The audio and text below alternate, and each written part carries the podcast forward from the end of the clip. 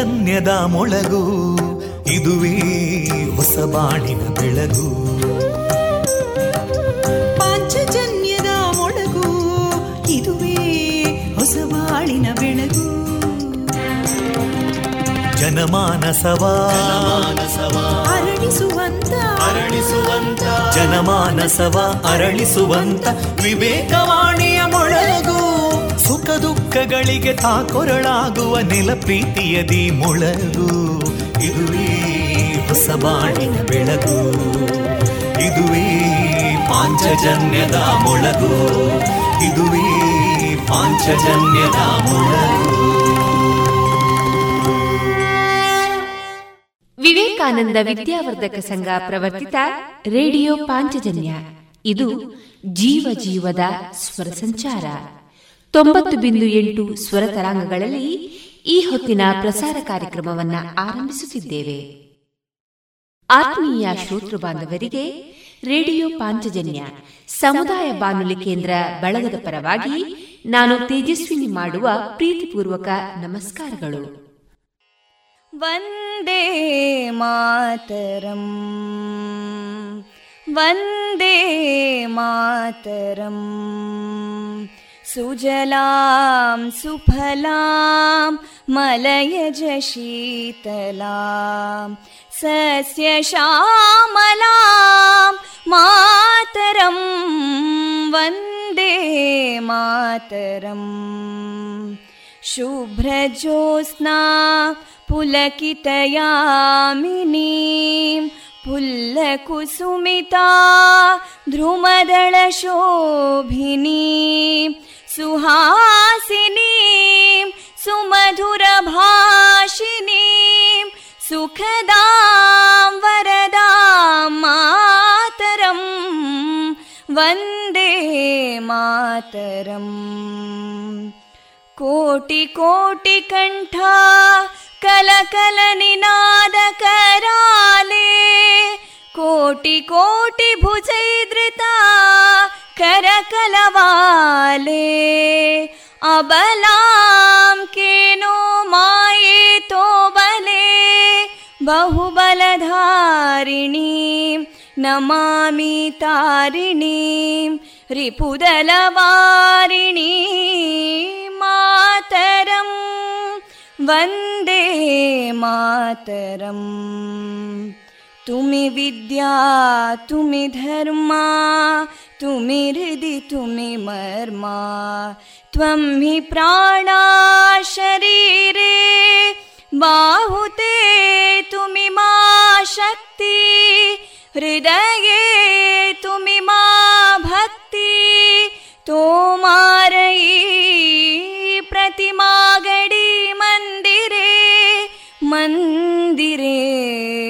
वन्दे मातरम् त्वं हि दुर्गा दशप्रहरणधारिणीं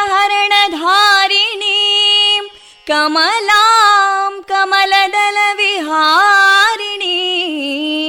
वाणीं विद्यादायिनीं नमामि त्वां नमामि कमलाम् अमलामतुलां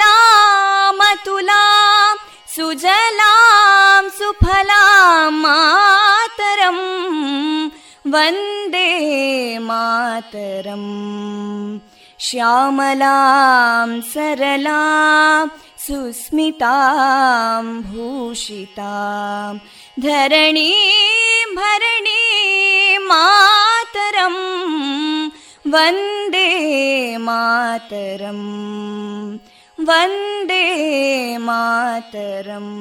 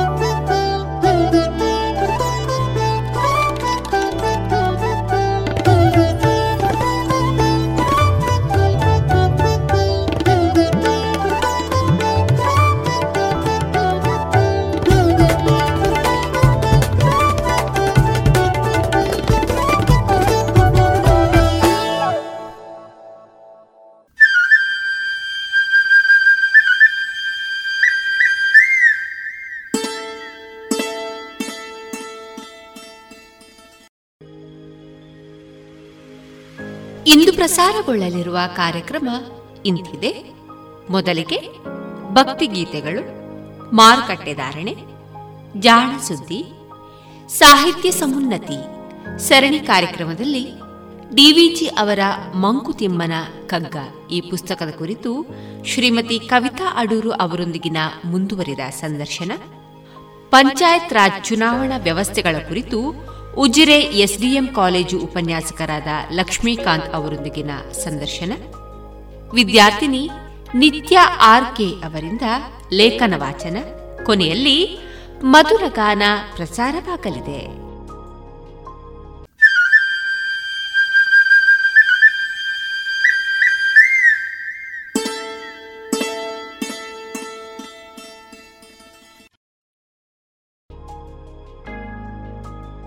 ಇದೀಗ ಭಕ್ತಿ ಗೀತೆಗಳನ್ನ ಕೇಳೋಣ.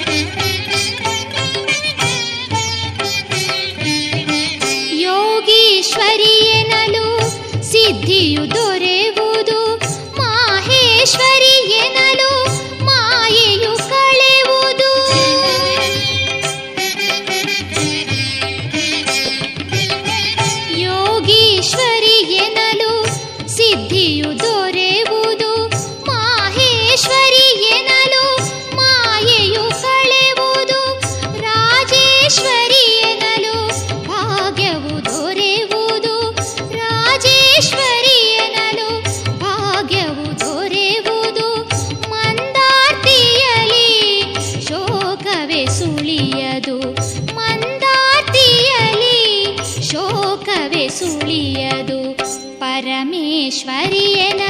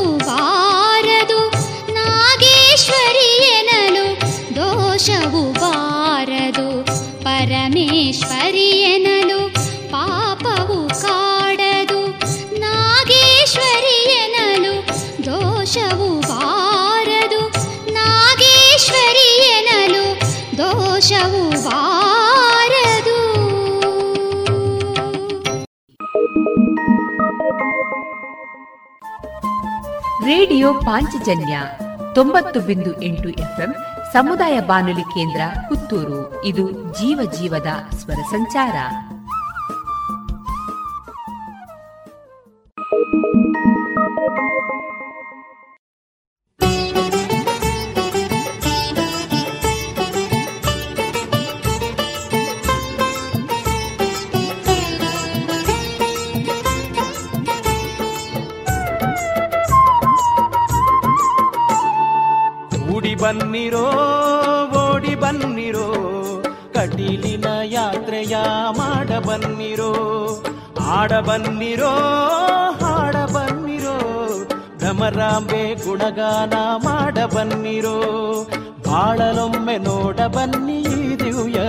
ಚಿತ್ರವನು ಕಟಿಲಾಂಬೆದರುಷಣ ಮಾಡಬನ್ನಿರೋ.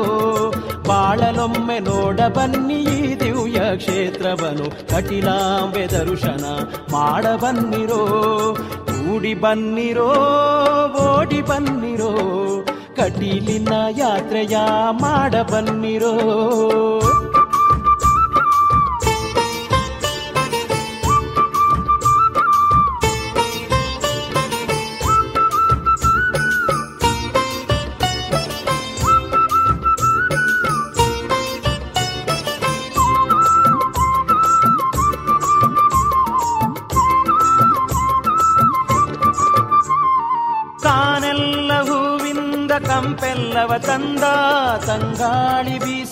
ಕಟೀಲು ದಾರಿಗೆ.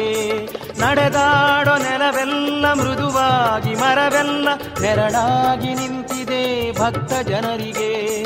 ತನು ನೋಯದಲ್ಲ, ದಣಿವಾಗದಲ್ಲ, ಮನ ತುಂಬಿ ನೆನೆದಾಗ ದೇವಿ ದುರ್ಗೆಯ ಆನಂದವೇನು, ಉಲ್ಲಾಸವೇನು? ಭಜಿಸಿರಲು ಅಮ್ಮ ಕಟೀಲು ಮಾತೆಯ, ಕಾಣುವ ಬನ್ನಿ, ಶರಣಾಗುವ ಬನ್ನಿ. ಕಟಿಲೇಶ್ವರಿಗೆ ಈಶ್ವರಿಗೆ ಕಾರುಣ್ಯ ಮೂರ್ತಿಗೆ ಕೂಡಿ ಬನ್ನಿರೋ ಓಡಿ ಬನ್ನಿರೋ ಕಟೀಲಿನ ಯಾತ್ರೆಯ ಮಾಡ ಬನ್ನಿರೋ.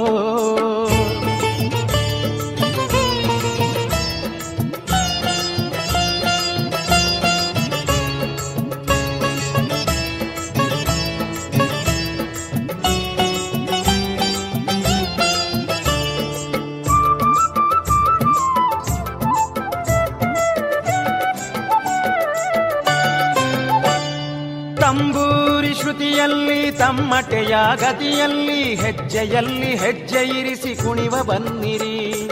ನಾನಿಲ್ಲ, ನೀನಿಲ್ಲ, ಮೇಲಿಲ್ಲ, ಕೀಳಿಲ್ಲ, ಬಡವ ಧನಿಕರೆಲ್ಲ ಒಂದು ಗೂಡಿ ಬನ್ನಿರಿ. ಮಲ್ಲಿಗೆ ಹೂ ತನ್ನಿ, ಕೆಂಪನೆ ಹೂ ತನ್ನಿ, ಹೂಮಾಲೆ ಹೆಣೆಯೋಣ ದೇವಿ ಪೂಜೆಗೆ, ಹಾಲ್ಜೇನ ತನ್ನಿ, ಎಳನೀರ ತನ್ನಿ ನಂದಿನಿಯ ಜಲ ತನ್ನಿ ಅಭಿಷೇಕಕ್ಕೆ ತುಪ್ಪದ ದೀಪ, ತಂಬಿಟ್ಟಿನ ದೀಪ, ಶುಭಕಾರಿಣಿಗೆ ಆರತಿಯ ಮಾಡೋಣ ಬನ್ನಿರಿ. ಕೂಡಿ ಬಂದಿರೋ, ಓಡಿ ಬನ್ನಿರೋ, ಕಟೀಲಿನ ಯಾತ್ರೆಯ ಮಾಡ ಬನ್ನಿರೋ ಆಡ ಬನ್ನಿರೋ, ಹಾಡ ಬನ್ನಿರೋ, ಭ್ರಮರಾಂಬೆ ಗುಣಗಾನ ಮಾಡ ಬನ್ನಿರೋ ಬಾಳಲೊಮ್ಮೆ ನೋಡ ಬನ್ನಿ ಈ ದಿವ್ಯ ಕ್ಷೇತ್ರವನು. ಕಟಿಲಾಂಬೆ ದರ್ಶನ ಮಾಡ ಬಾಳಲೊಮ್ಮೆ ನೋಡ ಬನ್ನಿ ಈ ದಿವ್ಯ ಕ್ಷೇತ್ರವನು. ಕಟಿಲಾಂಬೆ ದರ್ಶನ ಮಾಡ ಬನ್ನಿರೋ. ಕೂಡಿ ಬನ್ನಿರೋ, ಓಡಿ ಬನ್ನಿರೋ. ಕಟೀಲಿನ ಯಾತ್ರೆಯ ಮಾಡಬನ್ನಿರೋ ಆಡಬನ್ನಿರೋ ಹಾಡಬನ್ನಿರೋ ಬನ್ನಿರೋ, ಹಾಡ ಬನ್ನಿರೋ. ಭ್ರಮರಾಂಬೆ ಗುಣಗಾನ ಮಾಡ ಬನ್ನಿರೋ.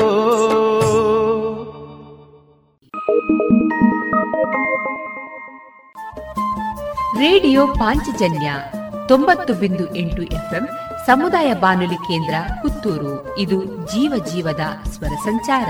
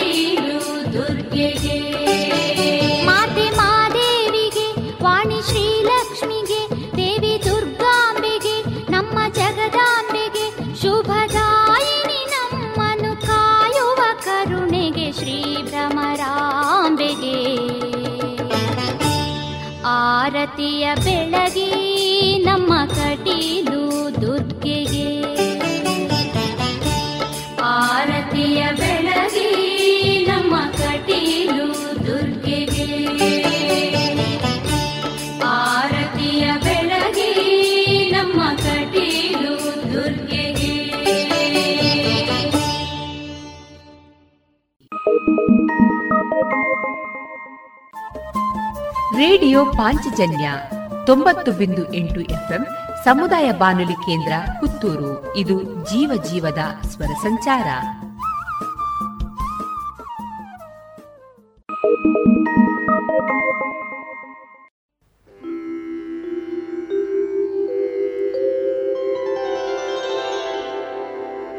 ಆದಿಶಕ್ತಿಯು ನೀನೇ. ಹರಿಹರ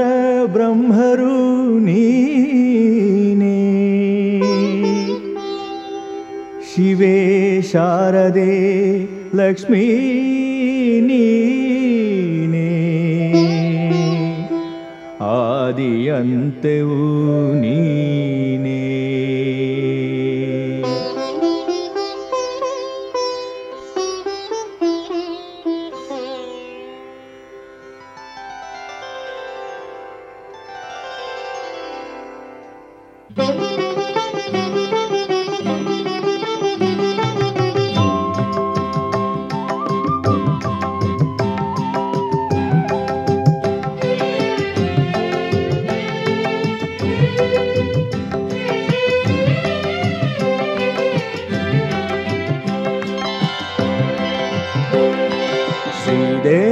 महाकाळि परमेश्वरी चामुण्डी महालक्ष्मी रक्तेश्वरी श्रीदेवी महाकाळि परमेश्वरी चामुण्डी महालक्ष्मी रक्तेश्वरी श्रीदेवी महाकाळि परमेश्वरी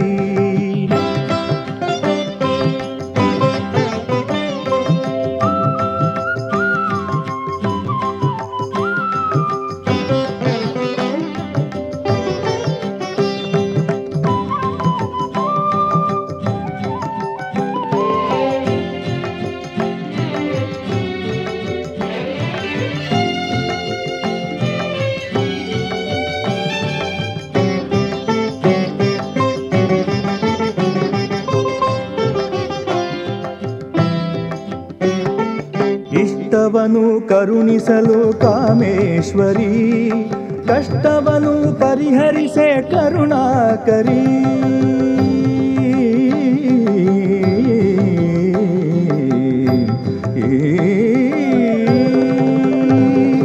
ಇಷ್ಟವನು ಕರುಣಿಸಲು ಕಾಮೇಶ್ವರಿ ಕಷ್ಟವನು ಪರಿಹರಿಸೆ ಕರುಣಾಕರಿ ದುಷ್ಟರನು ನಿಗ್ರಹಿಸೆ ದುರ್ಗೇಶ್ವರಿ ದುಷ್ಟರನು ನಿಗ್ರಹಿಸೆ ದುರ್ಗೇಶ್ವರಿ ಜಗವನು ಪೊರೆಯಲು ಜಗದೀಶ್ವರಿ ಶ್ರೀದೇವಿ ಮಹಾಕಾಳಿ ಪರಮೇಶ್ವರಿ ಚಾಮುಂಡಿ ಮಹಾಲಕ್ಷ್ಮಿ ರಕ್ತೇಶ್ವರಿ ಶ್ರೀದೇವಿ ಮಹಾಕಾಳಿ ಪರಮೇಶ್ವರಿ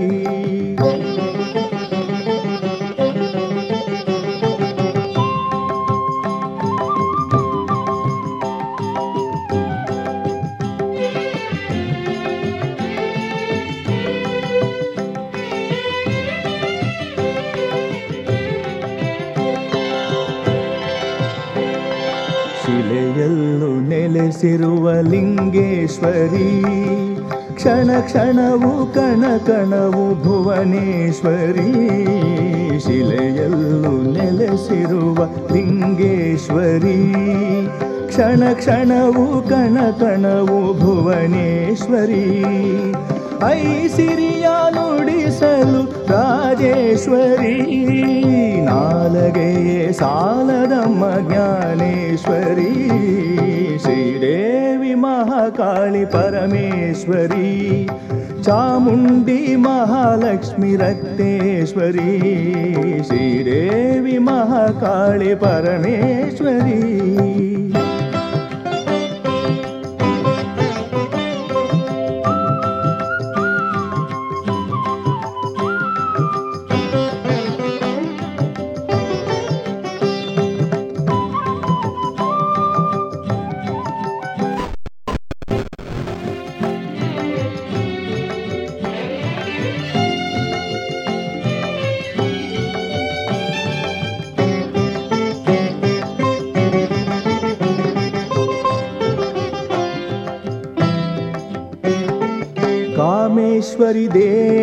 देवी करुणाकरी दुर्गेश्वरी काली रक्तेश्वरी, कामेश्वरी देवी करुणाकरी दुर्गेश्वरी काली रक्तेश्वरी जगधीश्वरि शक्ति भुवनेश्वरी जगधीश्वरि शक्ति भुवनेश्वरी। లింగేశ్వరి దుర్గే రాజేశ్వరి శ్రీదేవి మహాకాళి పరమేశ్వరి చాముండి మహాలక్ష్మి రక్తేశ్వరి శ్రీదేవి మహాకాళి పరమేశ్వరి చాముండి మహాలక్ష్మి రక్తేశ్వరి శ్రీదేవి మహాకాళి పరమేశ్వరి.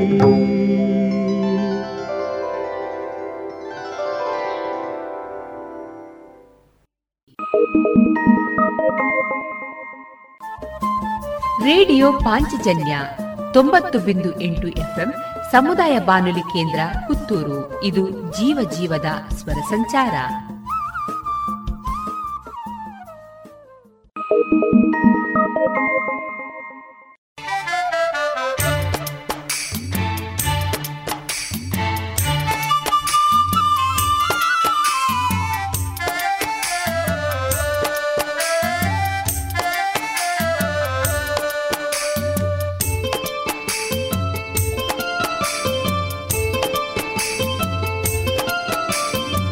ಭ್ರಮರಾಂಬೆ ದೇವಿನ ಕಟಿಲದ ಕ್ಷೇತ್ರೋನೆ ಮುಕ್ತಿದ ಅಂಗಣನಂಕ್ ಈ ಭೂಮಿಡೆ ಮುಕ್ತಿದ ಅಂಗಣನಂಕ್ ಭಕ್ತಿಡೆ ದೇವಿನ ನಿತ್ಯಾಲ ಸುಗಿತಡ ಕರ್ತೇದಿ ಕೊರುವೆರ್ ಮುಕ್ತಿ. ಈ ಜನ್ಮನೆ ಉದ್ಧಾರ ಮಲ್ಪೆರಂತ ದೇವಿ. ಭ್ರಮರಾಂಬೆ ದೇವಿನ ಕಟಿಲದ ಕ್ಷೇತ್ರೋನೆ ಮುಕ್ತಿ ಅಂಗಣನಂಕ್ ಈ ಭೂಮಿಡೆ ಮುಕ್ತಿದ ಭಕ್ತಿಡೆ ದೇವಿನ ನಿತ್ಯಾಲ ಸುಗಿತಡ ಕರ್ತೇದಿ ಕೊರುವೆರ್ ಮುಕ್ತಿ. ಈ ಜನ್ಮನೆ ಉದ್ಧಾರ ಮಲ್ಪೆರತ್ತ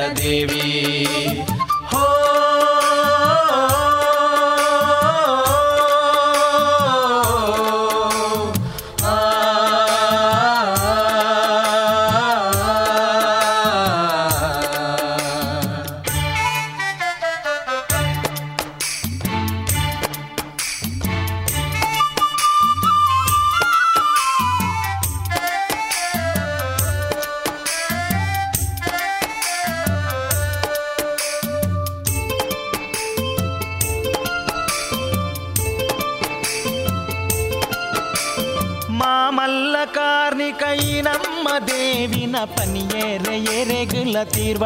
ಇರೋ ಕೊಡೆ ನರಮಾನ್ಯರೆಗು ಅವ್ವಾವ ಓಂಕಾರಿ ಪಡೆತಿನ ಅವತಾರೊಲು ಏತ ಐಟೊಂಜಿರು ಪೊನ್ನೆ ಮುಲ್ತ. ಈ ಕಟಿಲದ ಶ್ರೀ ದುರ್ಗ ಪರಮೇಶ್ವರಿಯೇ. ಭ್ರಮರಾಂಬೆ ದೇವಿನ ಕಟಿಲದ ಕ್ಷೇತ್ರೋನೆ ಮುಕ್ತಿದ ಅಂಗಣನಂಕ್ ಈ ಭೂಮಿಡೆ ಮುಕ್ತಿದ ಅಂಗಣನಂಕ್ ಭಕ್ತಿಡೆ ದೇವಿನ ನಿತ್ಯಾಲ ಸುಗಿತಡ ಕರ್ತೇದಿ ಕೊರುವೆರ್ ಮುಕ್ತಿ. ಈ ಜನ್ಮೋನೇ ಉದ್ಧಾರ ಮಲ್ಪೆರತ್ತ ದೇವಿ. ಭ್ರಮರಾಂಬೆ ದೇವಿನ ಕಟಿಲದ ಕ್ಷೇತ್ರೋನೆ ಮುಕ್ತಿದ ಅಂಗಣನಂಕ್ ಈ ಭೂಮಿಡೆ ಭಕ್ತಿಡೆ ದೇವಿನ ನಿತ್ಯಾಲ ಸುಗಿತಡ ಕರ್ತೇದಿ ಕೊರುವೇರು ಮುಕ್ತಿ. ಈ ಜನ್ಮನೆ ಉದ್ಧಾರ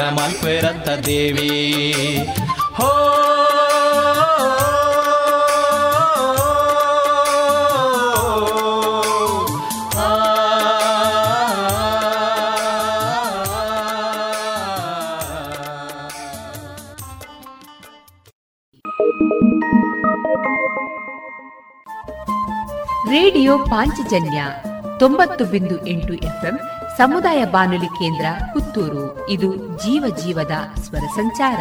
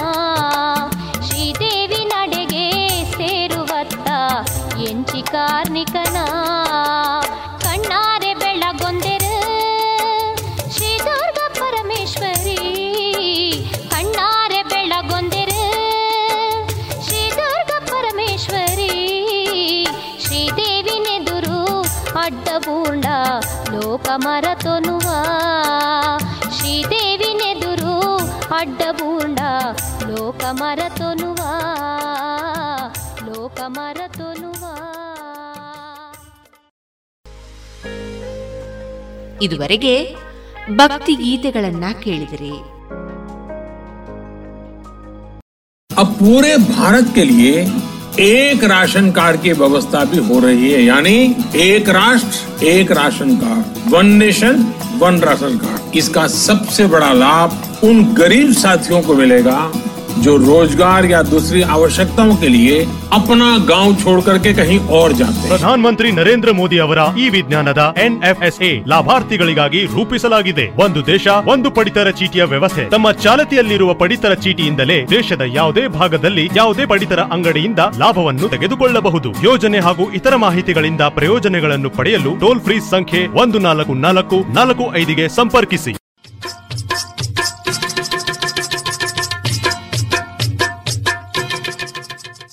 ಮಾರುಕಟ್ಟೆ ಧಾರಣೆ ಇಂತಿದೆ.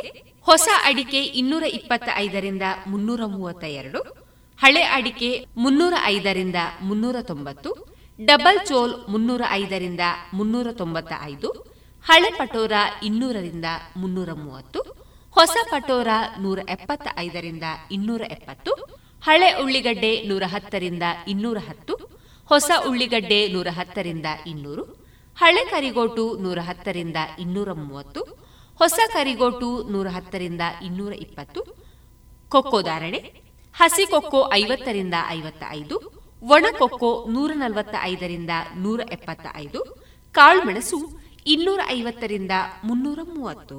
ರಬ್ಬರ್ ಧಾರಣೆ, ಗ್ರೇಡ್ ನೂರ ಐವತ್ತ ನಾಲ್ಕು ರೂಪಾಯಿ ಐವತ್ತು ಪೈಸೆ, ಲಾಟ್ ನೂರ ಇಪ್ಪತ್ತ ಎರಡು ರೂಪಾಯಿ, ಸ್ಕ್ರ್ಯಾಪ್ ಒಂದು ಎಂಬತ್ತ ಎರಡು ರೂಪಾಯಿ, ಸ್ಕ್ರ್ಯಾಪ್ ಎರಡು ಎಪ್ಪತ್ತ ನಾಲ್ಕು ರೂಪಾಯಿ.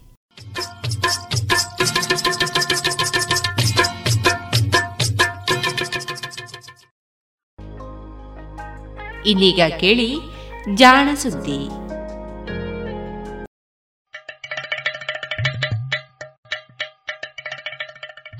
ಕೇಳು ಕೇಳು ಕೇಳು ಜಾಣ ಜಾಣ ಸುದ್ದಿಯ ಕೇಳು ಕೇಳು ಕೇಳು ಜಾಣ. ಇಂದು ಹಂದು ಮುಂದು ಹಿಂದು ಹರಿವು ತಿಳಿವು ಚುಟುಕು ಬೆರಗು ನಿತ್ಯ ನುಡಿಯುವತ್ತು ತರಲು ನಿತ್ಯ ನುಡಿಯುವತ್ತು ತರಲು ಕೇಳಿ ಜಾಣರ, ಜಾಣ ಸುದ್ದಿಯ, ಕೇಳು ಕೇಳು ಕೇಳು ಜಾಣ. ಜಾಣ ಸುದ್ದಿಯ, ಕೇಳು ಕೇಳು ಕೇಳು ಜಾಣ. ಜಾಣ ಜಾಣೆಯರು.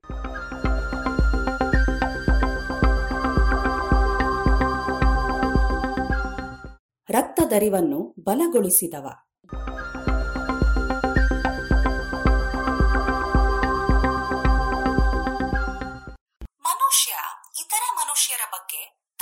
ಹೊಣೆಗಾರಿಕೆಯನ್ನು ಅರಿತುಕೊಂಡದ್ದು ಇಂದಿನ ಯುಗದ ಒಂದು ಮಹತ್ತರವಾದ ಬೆಳವಣಿಗೆ.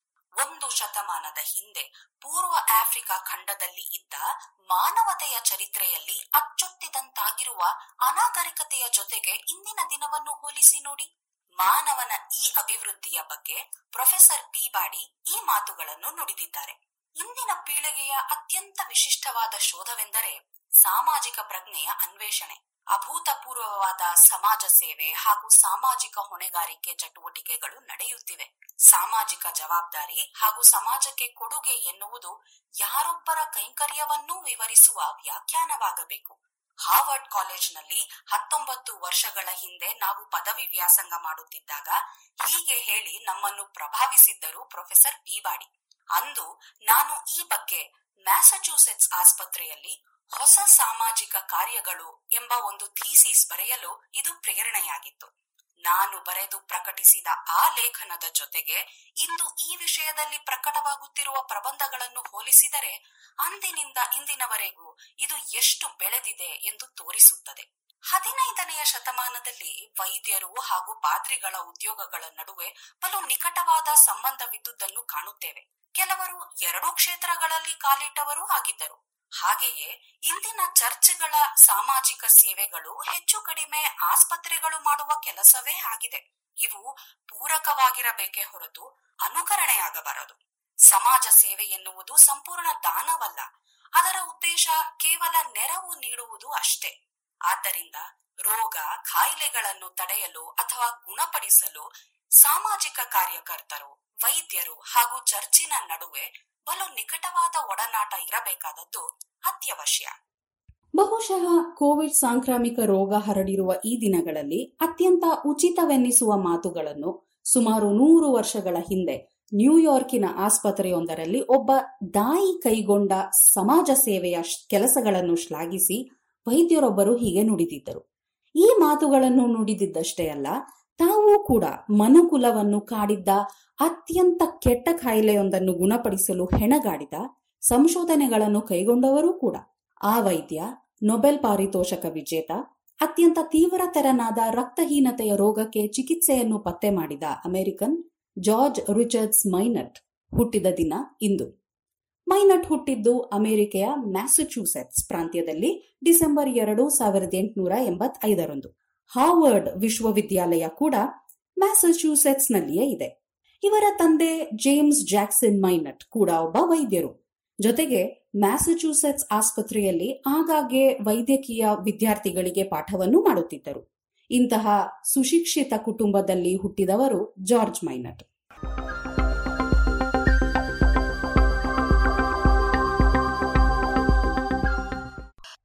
ಇವರ ಕುಟುಂಬ ಸಿರಿವಂತವಾಗಿದ್ದರೂ ಬಾಲ್ಯದಲ್ಲಿ ಜಾರ್ಜ್ ಬಲು ಅನಾರೋಗ್ಯದಿಂದ ಬಳಲಿದ್ದರು.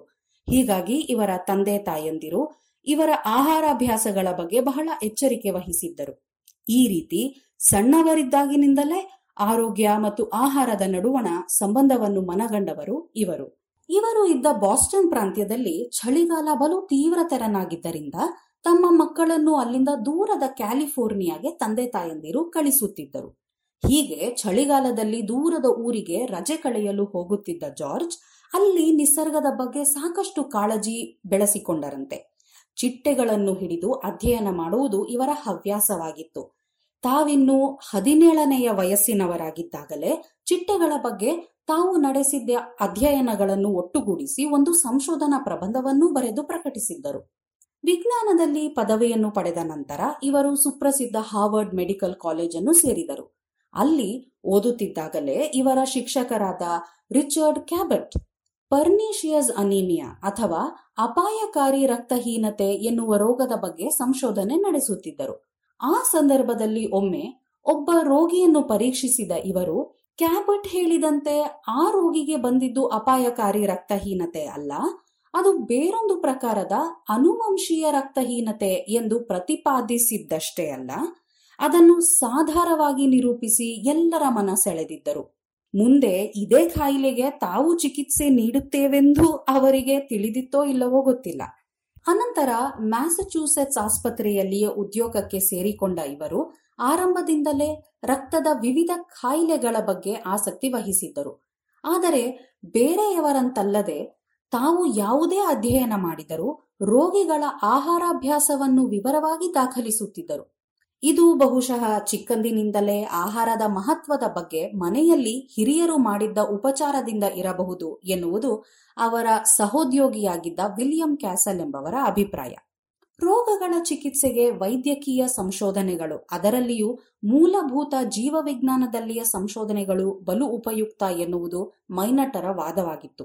ಹೀಗಾಗಿ ಈತ ಬಾಸ್ಟನ್ನಿಗೆ ಮರಳಿ ಹಾರ್ವರ್ಡ್ ಮೆಡಿಕಲ್ ಶಾಲೆಯಲ್ಲಿ ವೈದ್ಯನಾದ ನಂತರ ಮೊದಲು ಮಾಡಿದ್ದು ತನಗೆಂದು ಒಂದು ಒಳ್ಳೆಯ ಬೆಳಕು ಬರುವಂತಹ ಕಿಟಕಿ ಇರುವ ಕೋಣೆ ಹುಡುಕಿದ್ದು ಅಲ್ಲಿ ಕಿಟಕಿಯ ಬಳಿಯಲ್ಲಿ ಸೂಕ್ಷ್ಮ ದರ್ಶಕವನ್ನು ಇಟ್ಟು ಅದರಡಿಯಲ್ಲಿ ರೋಗಿಗಳ ರಕ್ತವನ್ನು ಸ್ವತಃ ಪರಿಶೀಲಿಸುತ್ತಿದ್ದರು. ಈ ಸಂದರ್ಭದಲ್ಲಿ ಇವರು ರಕ್ತ ರಕ್ತ ಹೆಪ್ಪುಗೊಟ್ಟುವುದು, ರಕ್ತದ ಸೃಷ್ಟಿ ರಕ್ತ ಕಣಗಳ ಮೂಲ ಇತ್ಯಾದಿಯ ಕುರಿತು ಹಲವು ಸಂಶೋಧನಾ ಪ್ರಬಂಧಗಳನ್ನು ರಚಿಸಿದ್ದರು. ಈ ರೀತಿಯಲ್ಲಿ ರಕ್ತದ ಪರೀಕ್ಷೆ ಮಾಡುವ ಸಾಮರ್ಥ್ಯ, ಮುಂದೆ ಪರ್ನೀಷಿಯಸ್ ಅನೀಮಿಯಾಗೆ ಚಿಕಿತ್ಸೆಯನ್ನು ಪತ್ತೆ ಮಾಡುವುದಕ್ಕೆ ಇವರಿಗೆ ನೆರವಾಯಿತು.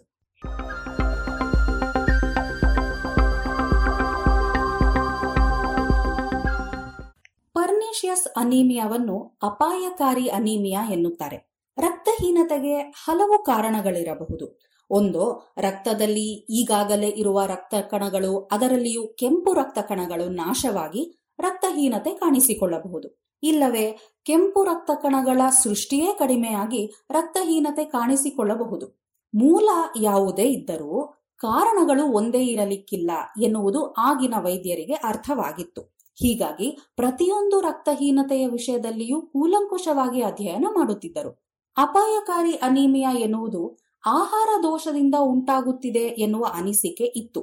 ಆದರೆ ಇದಕ್ಕೆ ಪೂರಕವಾಗಿ ಕೊಟ್ಟ ಯಾವುದೇ ಚಿಕಿತ್ಸೆಯು ಫಲ ನೀಡುತ್ತಿರಲಿಲ್ಲ. ಈ ಪರ್ನಿಷಿಯಸ್ ಅನೀಮಿಯಾ ರೋಗಿಗಳ ಆಹಾರಾಭ್ಯಾಸದ ಫಲವಿರಬೇಕು ಎನ್ನುವ ಅಂದಾಜು ಇತ್ತು. ಮೈನಟ್ಗಾದರೋ ಇದನ್ನು ಸರಿಯಾದ ಆಹಾರ ಅಥವಾ ಪೋಷಕಾಂಶವನ್ನು ನೀಡಿ ಸರಿಪಡಿಸಬಹುದು ಎನ್ನುವ ಉಮೇದೂ ಇತ್ತು. ಆ ವೇಳೆಗೆ ಸ್ಯಾನ್ ಫ್ರಾನ್ಸಿಸ್ಕೋದಲ್ಲಿ ಜಾರ್ಜ್ ವಿಪಲ್ ಎಂಬಾತ ನಾಯಿಗಳಲ್ಲಿ ರಕ್ತಹೀನತೆಯನ್ನು ಉಂಟು ಮಾಡಿ ಅದನ್ನು ಸರಿಪಡಿಸುವುದು ಹೇಗೆ ಎಂದು ಪ್ರಯೋಗಗಳನ್ನು ನಡೆಸಿದ್ದರು. ನಾಯಿಗಳಿಗೆ ವಿವಿಧ ಆಹಾರವನ್ನು ನೀಡಿದಾಗ, ಅದರಲ್ಲಿಯೂ ಯಕೃತ್ತಿನ ಮಾಂಸವನ್ನು ಉಣಿಸಿದಾಗ, ಅವು ಹೆಚ್ಚೆಚ್ಚು ರಕ್ತ ಕಣಗಳನ್ನು ಉತ್ಪಾದಿಸುತ್ತಿದ್ದವು. ರಕ್ತಹೀನತೆ ಗುಣವಾಗುತ್ತಿತ್ತು. ಹೀಗಾಗಿ ಹಲವು ರೋಗಿಗಳಿಗೆ ಯಕೃತ್ತಿನ ಮಾಂಸದ ಪಥ್ಯವನ್ನು ನೀಡಿ ಪರೀಕ್ಷಿಸಿದರು. ಅವರಲ್ಲಿ ಸಾಕಷ್ಟು ಗುಣ ಕಂಡು ಬಂದಿತಾದರೂ ತಿನ್ನಬೇಕಾದ ಯಕೃತ್ತಿನ ಪ್ರಮಾಣ ಹೆಚ್ಚಿತ್ತು.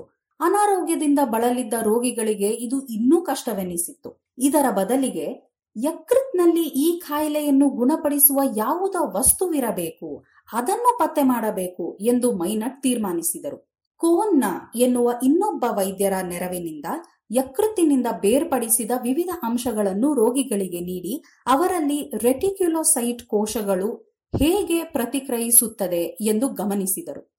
ಅದರಲ್ಲಿದ್ದ ಒಂದು ನಿರ್ದಿಷ್ಟ ಅಂಶ ಯಾವಾಗಲೂ ಉತ್ತಮ ಫಲಿತಾಂಶವನ್ನು ನೀಡುತ್ತಿತ್ತು. ಕಚ್ಚಾ ಯಕೃತ್ತಿನ ಸಾವಿರದಲ್ಲಿ ಒಂದು ಅಂಶದಷ್ಟು ನೀಡಿದರೂ ಫಲಿತಾಂಶ ದೊರೆಯುತ್ತಿತ್ತಾದರೂ ಈ ಅಂಶ ಕಾದಿಡುವುದು ಕಷ್ಟದ ಕೆಲಸವಾಗಿತ್ತು. ಆದರೆ ಅಪಾಯಕಾರಿ ರಕ್ತಹೀನತೆಯನ್ನು ಗುಣಪಡಿಸುವ ವಿಧಾನ ಕೈಗೆ ಸಿಕ್ಕಿತ್ತು. ಅದನ್ನು ಇನ್ನಷ್ಟು ಸರಾಗ ಮಾಡುವುದಷ್ಟೇ ಉಳಿದಿದ್ದ ಕೆಲಸ. ಅನಂತರದ ದಿನಗಳಲ್ಲಿ ಬೇರೆಯವರು ಇದನ್ನು ಸಾಧಿಸಿದರು. ಈ ಅಂಶ ಬೇರೇನೂ ಅಲ್ಲ ಬಿ ಜೀವಸತ್ವ ಎಂದು ಗೊತ್ತಾಯಿತು. ಕೇವಲ ಬಿ ಜೀವಸತ್ವವನ್ನಷ್ಟೇ ನೀಡಿ ರೋಗವನ್ನು ಗುಣಪಡಿಸಲಾಯಿತು. ಹೀಗೆ ಸಾವು ಖಚಿತ ಎನ್ನಿಸಿದ್ದ ರೋಗವೊಂದಕ್ಕೆ ಸಾಮಾನ್ಯ ಚಿಕಿತ್ಸೆ ದೊರಕಿತು. ಸಮಸ್ಯೆ ದೊಡ್ಡದೆನ್ನಿಸಿದ್ದರೂ ಮೂಲ ಬಲು ಚಿಟಿಕೆಯದಾಗಿತ್ತು. ಮನುಷ್ಯನ ಅರಿವಿಗೆ ಸೇರುವ ಚಿಟಿಕೆ ಜ್ಞಾನವೂ ಅಮೂಲ್ಯ. ಇಂತಹ ಹನಿ ಹನಿ ಅರಿವೆ ಜ್ಞಾನಕ್ಕೊಂದು ಸ್ವರೂಪವನ್ನು ಫಲವನ್ನು, ಆಸೆಯನ್ನು, ಖುಷಿಯನ್ನು ಒದಗಿಸುತ್ತದೆ. ಬೃಹತ್ ಜ್ಞಾನ ಎನ್ನುವುದು ಒಂದು ಭ್ರಮೆ. ವೈದ್ಯಕೀಯ ಶೋಧದಲ್ಲಿ ರೋಗಿಯೇ ಪ್ರಧಾನ. ಹೀಗಾಗಿ ವೈದ್ಯನಾದವನು ರೋಗಿಯ ದೈಹಿಕ ಮತ್ತು ಮಾನಸಿಕ ಸ್ವಾಸ್ಥ್ಯದ ಬಗ್ಗೆ ಅಷ್ಟೇ ಅಲ್ಲದೆ ಅವನ ಆರ್ಥಿಕ ಹಾಗೂ ಸಾಮಾಜಿಕ ಆರೋಗ್ಯದ ಬಗ್ಗೆಯೂ ಗಮನವಿಟ್ಟಿರಬೇಕು. ರೋಗಿಯ ಬಗ್ಗೆ ಕಾಳಜಿ ಇಲ್ಲದೆ ಹೋದರೆ ರೋಗವನ್ನು ಚಿಕಿತ್ಸೆ ಮಾಡುವುದರಲ್ಲಿಯೂ ವೈದ್ಯ ಸೋಲುತ್ತಾನೆ ಎಂದು ತಮ್ಮ ಸಂಶೋಧನೆಗಳನ್ನು ಕುರಿತು ಮೈನಟ್ ಹೇಳಿಕೊಂಡಿದ್ದಾರೆ. ವೈದ್ಯ ಎನ್ನುವುದು ಕೇವಲ ಕ್ಲಿನಿಕ್ಕಿನಲ್ಲಿ ನಡೆಸುವ ಪರೀಕ್ಷೆಗಳಲ್ಲ, ವೈದ್ಯ ಹಾಗೂ ರೋಗಿಯ ನಡುವಣ ಸಂಬಂಧ. ಒಂದು ಸಮಾಜ ಸೇವೆ ಎಂದು ನಂಬಿದ್ದ ವೈದ್ಯ, ನೊಬೆಲ್ ಪ್ರಶಸ್ತಿ ವಿಜೇತ ಜಾರ್ಜ್ ರಿಚರ್ಡ್ಸ್ ಮೈನಟ್ ಹುಟ್ಟಿದ ದಿನ ಇಂದು ಡಿಸೆಂಬರ್ ಎರಡು.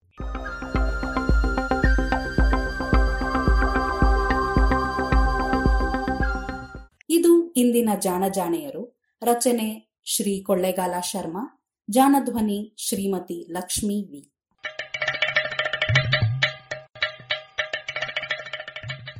ಜಾಣ ಸುದ್ದಿಯ ಬಗ್ಗೆ ಸಲಹೆ, ಸಂದೇಹಗಳು ಇದ್ದಲ್ಲಿ ನೇರವಾಗಿ ಒಂಬತ್ತು ಎಂಟು ಎಂಟು ಆರು ಆರು ನಾಲ್ಕು ಸೊನ್ನೆ ಮೂರು ಎರಡು ಎಂಟು ಈ ನಂಬರಿಗೆ ವಾಟ್ಸಪ್ ಮಾಡಿ ಇಲ್ಲವೇ ಕರೆ ಮಾಡಿ.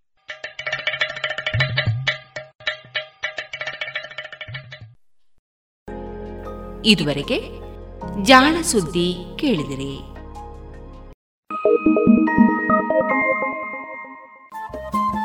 ರೇಡಿಯೋ ಪಾಂಚಜನ್ಯ ತೊಂಬತ್ತು ಬಿಂದು ಎಂಟು ಎಫ್ಎಂ ಸಮುದಾಯ ಬಾನುಲಿ ಕೇಂದ್ರ ಪುತ್ತೂರು. ಇದು ಜೀವ ಜೀವದ ಸ್ವರ ಸಂಚಾರ.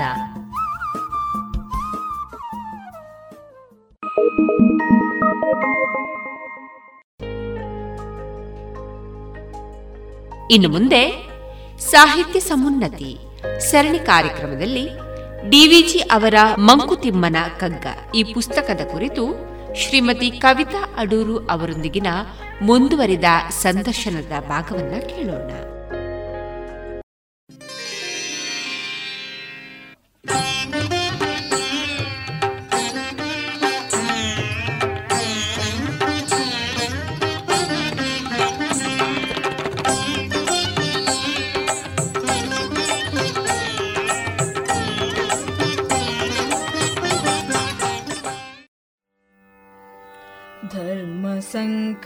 ಸಂಕಟದಿ ಮನದಲ್ಲಣಿಸುತ್ತಿರುವಂದು ನಿರ್ಮತಿಸು ನಿನ್ನಾತ್ಮವನೆ ಮಮತೆ ಬಿಟ್ಟು. ನಿರ್ಮಮದ ಸತ್ವಿವೇಕದ ದೀಪಕ್ಕಿಂತ ನೀ ನೆಮ್ಮಲಿನ್ನೇ ನಿಹುದು ಮಂಕುತಿಮ್ಮ ನಿಮ್ಮಲಿನ್ನೇ ನಿಹುದೋ ಮಂಕುತಿಮ್ಮ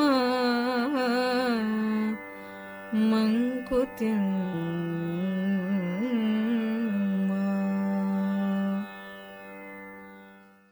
ನಮ್ಮಲ್ಲಿನ ಜಂಜಾಟಗಳನ್ನು ಅರ್ಥ ಮಾಡಿಕೊಂಡು ನಮ್ಮರಿವನ್ನು ಬೆಳೆಸಿಕೊಳ್ಳುವ ನಿಟ್ಟಿನಲ್ಲಿ ಕವಿತಾ ಅಡೂರು ಅವರು ರಚಿಸಿದ ಕವನ ಅರಿವು.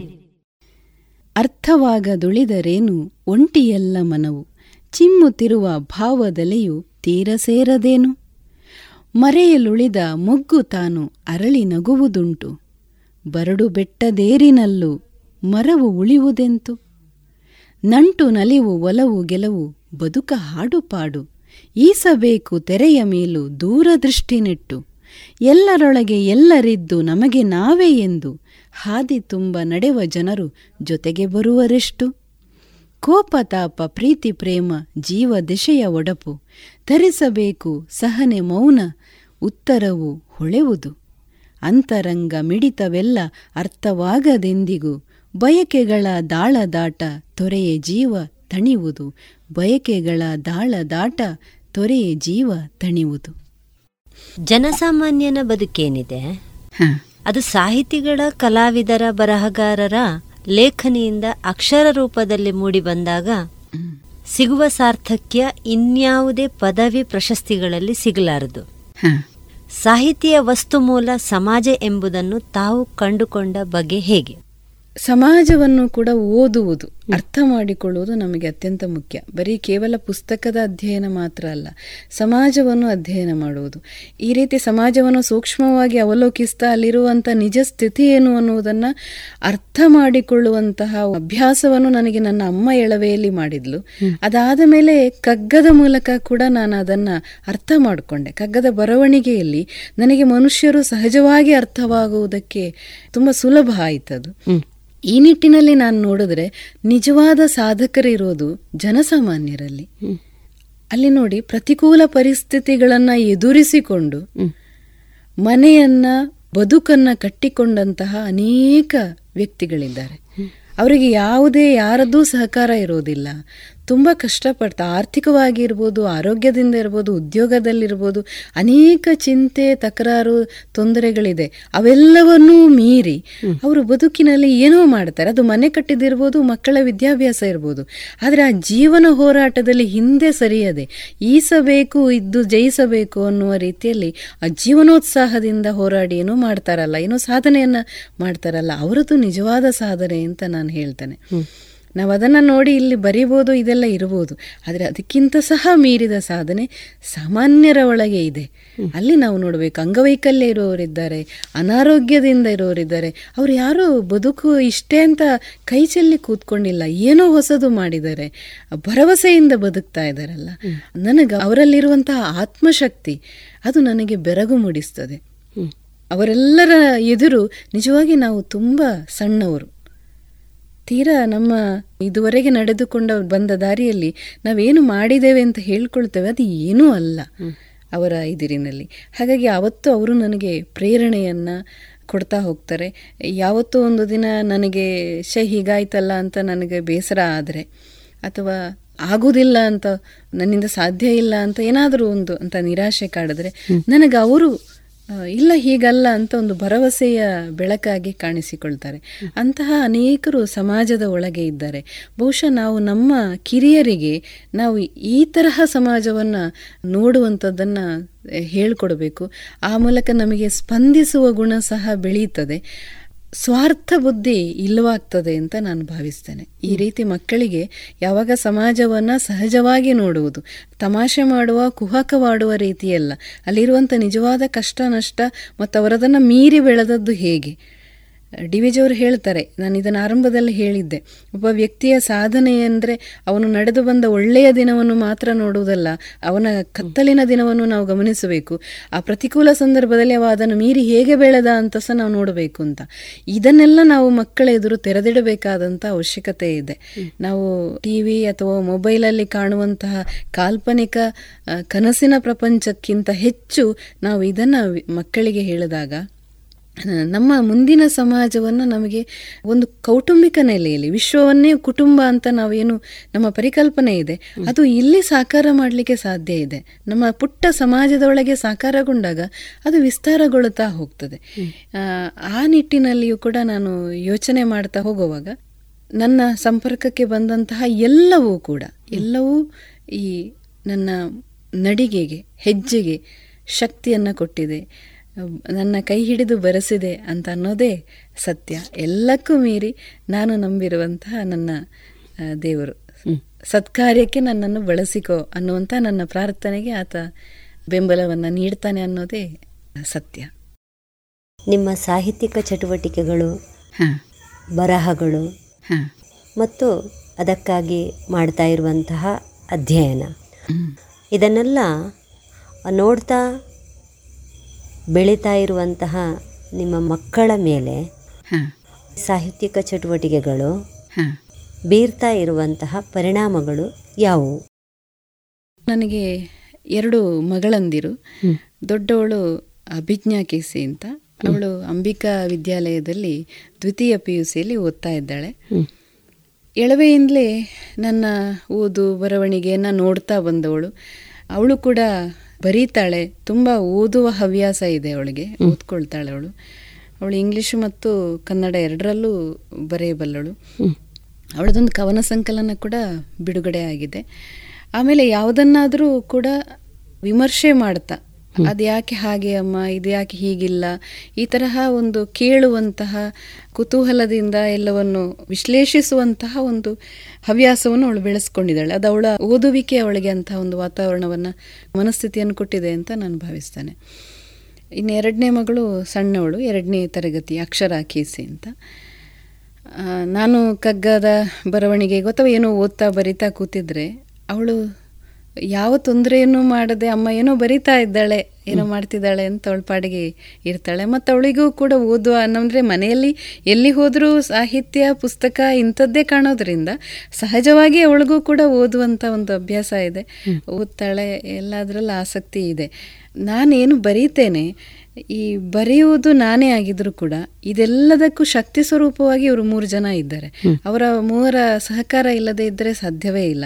ನಾನೆಲ್ಲ ಉಪನ್ಯಾಸಕ್ಕೆ ಹೋಗಿ ಬಂದಾಗ ಇಡೀ ಮನೆಯ ಜವಾಬ್ದಾರಿಯನ್ನ ದೊಡ್ಡ ಮಗಳು ನಿರ್ವಹಿಸ್ತಾಳೆ. ಹೀಗೆ ಎಲ್ಲರೂ ಕೂಡ ನನ್ನನ್ನು ಮುನ್ನಡೆಸ್ತಾರೆ ಅನ್ನೋದೇ ಸತ್ಯ. ಜೀವನ ಅನ್ನೋದು ನಿನ್ನದೇ ರಚನೆ ಅಲ್ಲ. ಅದು ಹಲವರು ನೀಡಿದ ಭಿಕ್ಷೆ ಅನ್ನೋದು ತಿಳಿದವರ ಮಾತು. ಬದುಕಿನುದ್ದಕ್ಕೂ ನಮ್ಮಲ್ಲಿ ಒಂದಲ್ಲ ಒಂದು ರೀತಿಯಲ್ಲಿ ಕೃತಜ್ಞತಾ ಭಾವ ಇರ್ತದೆ. ನಿಮ್ಮ ಬದುಕಿನ ಪಯಣದಲ್ಲಿ ನೀವು ಕೃತಜ್ಞತೆಯಿಂದ ಸ್ಮರಿಸಿಕೊಳ್ಳುವಂತಹ ವ್ಯಕ್ತಿಗಳು ಯಾರೆಲ್ಲ? ನನ್ನನ್ನು ಬೆಳೆಸಿದವರು ಅನೇಕರಿದ್ದಾರೆ. ಜೀವನ ಅನ್ನೋದು ಕೇವಲ ನಾನೇ ಮಾಡದೆ ನಾವೇ ಮಾಡ್ತೇವೆ ಅಂತ ಹೇಳೋದು ಅಲ್ಲ. ನಿನ್ನ ಜೀವನ ನಿನ್ನದೇ ರಚನೆ ಅಲ್ಲ ಅಂತ ಡಿ ವಿ ಜಿಯವರೇ ಹೇಳ್ತಾರೆ. ಅಲ್ಲಿ ನಮಗೆ ಅನ್ನ ಇಟ್ಟವರು ತಿಳಿವನ್ನು ನೀಡಿದವರು ಅನೇಕರಿದ್ದಾರೆ. ಇನ್ನು ನನ್ನ ಉದ್ಯೋಗ ಕ್ಷೇತ್ರಕ್ಕೆ ಸಂಬಂಧಪಟ್ಟಾಗಿ ಹೇಳೋದಾದರೆ ಸುಧಾನ ಶಾಲೆಯಲ್ಲಿ ಸುಮಾರು ಹತ್ತು ಹನ್ನೆರಡು ವರ್ಷದಿಂದ ಕೆಲಸ ಮಾಡ್ತಾ ಇದ್ದಾನೆ. ರೆವರೆಂಡ್ ವಿಜಯ್ ಹಾರ್ವಿನ್ ಸಂಚಾಲಕರು ಆಮೇಲೆ ಮುಖ್ಯ ಶಿಕ್ಷಕಿ ಶೋಭಾ ನಾಗರಾಜ್. ಇವರಿಬ್ಬರು ತುಂಬ ನನಗೆ ಬೆಂಬಲವನ್ನು ನೀಡಿದವರು. ಅನೇಕ ಹೊಸದನ್ನು ಮಾಡುವುದಕ್ಕೆ ಅವಕಾಶ ಮಾಡಿಕೊಟ್ರು. ಅದು ಸಾಹಿತ್ಯ ಕ್ಕೆ ಸಂಬಂಧಪಟ್ಟ ಹಾಗೆ ಲಹರಿ ಸಾಹಿತ್ಯ ವೇದಿಕೆ ಅಂತ ಒಂದು ಮಾಡಿಕೊಂಡೆ. ಲಹರಿ ರಂಗವೇದಿಕೆ ಅಂತ ಒಂದು ನಾಟಕ ನಿರ್ಮಾಣ ಮಾಡೋದಕ್ಕೆ. ಇಂಥದ್ದೆಲ್ಲ ಅನೇಕ ಪ್ರಯೋಗಗಳನ್ನು. ಏನೋ ಹೊಸದು ಮಾಡಬೇಕು ಅನ್ನೋ ನನ್ನ ಯೋಚನೆಗೆ ಅವರು ಬೆಂಬಲವನ್ನು ಸೂಚಿಸಿ ನನ್ನನ್ನು ಮುನ್ನಡೆಸ್ತಾರೆ. ಅವ್ರಿಗೆ ಅಭಿಮಾನ ಇದೆ ನಮ್ಮ ಶಿಕ್ಷಕಿ ಅನ್ನುವಂಥದ್ದು. ಹಾಗಾಗಿ ಸಹೋದ್ಯೋಗಿ ಬಂಧುಗಳು ಕೂಡ ತುಂಬ ನಾನೆಲ್ಲೋ ಹೋದಾಗ ನನ್ನ ತರಗತಿಗಳನ್ನು ನೋಡ್ಕೊಳ್ಳೋದು ಇಂಥದ್ದೆಲ್ಲ ಅವರು ಮಾಡಿ. ಅಲ್ಲೂ ಕೂಡ ಅಂದರೆ ಏನೇ ಇದ್ರು ನಮ್ಮಿಂದ ಒಳ್ಳೆಯದು ನಾವು ಮಾಡುವುದಕ್ಕೆ ಹೊರಟಾಗ ಉತ್ತಮ ಉದ್ದೇಶಕ್ಕೆ ಯಾವತ್ತೂ ಜಯ ಇದ್ದೇ ಇದೆ. ಅನುಕೂಲ ಸಿಗ್ತದೆ ಅಂತ ಒಂದು ಮಾತಿದೆ. ಬಹುಶಃ ನಮ್ಮಲ್ಲೂ ಕೂಡ ಅಂತಹ ಒಳ್ಳೆಯದು ಮಾಡಬೇಕು ಅನ್ನುವಂತಹ ಮನಸ್ಸು ಬಂದಾಗ ಅದಕ್ಕೆಲ್ಲವೂ ಪೂರಕವಾಗಿ ಬಂದು ಸೇರ್ಕೊಳ್ತದೆ ಅಂತ ನಾನು ಭಾವಿಸ್ತೇನೆ. ದೇವರು ಆ ರೀತಿಯಲ್ಲಿ ನಮಗೆ ದಾರಿಯನ್ನ ಸರಿಪಡಿಸಿ ಕೊಡ್ತಾ ಹೋಗ್ತಾನೆ. ಅದು ನಾವು ಮಾಡ್ತೇವೆ ಅಂತ ಖಂಡಿತ ಅಲ್ಲ. ದೈವಿ ಅನುಗ್ರಹ ನಮ್ಮನ್ನ ಹಾಗೆ ತಗೊಂಡು ಹೋಗ್ತಾ ಇದೆ ಅನ್ನೋದೇ ಸತ್ಯ. ಹೀಗೆ ಅವರೆಲ್ಲರ ಒಂದು ಭಿಕ್ಷೆಯ ರೂಪದಲ್ಲಿ ನನ್ನ ತಂದೆ ತಾಯಿ ನನ್ನ ಹಿರಿಯರು ನನ್ನ ಗುರುಗಳು ಭಾವಬಂಧುತ್ವದಲ್ಲಿ ನನ್ನ ಜೊತೆಗೆ ಇವತ್ತಿಗೂ ನನ್ನನ್ನು ಮುನ್ನಡೆಸ್ತಾ ಇರುವಂತಹ ಅನೇಕ ಬಂಧುಗಳು. ನನ್ನ ಬಂಧುಗಳು ತೀರ ರಕ್ತ ಸಂಬಂಧಿಗಳಿರ್ಬೋದು. ಅವರೆಲ್ಲರೂ ಕೂಡ ನನ್ನ ಪರಿಚಯಕ್ಕೆ ಬಂದಂತಹ ಪ್ರತಿ ಒಬ್ಬರೂ ಕೂಡ ಎಲ್ಲರೂ ನನ್ನ ಬೆಳವಣಿಗೆಗೆ ಕಾರಣರು.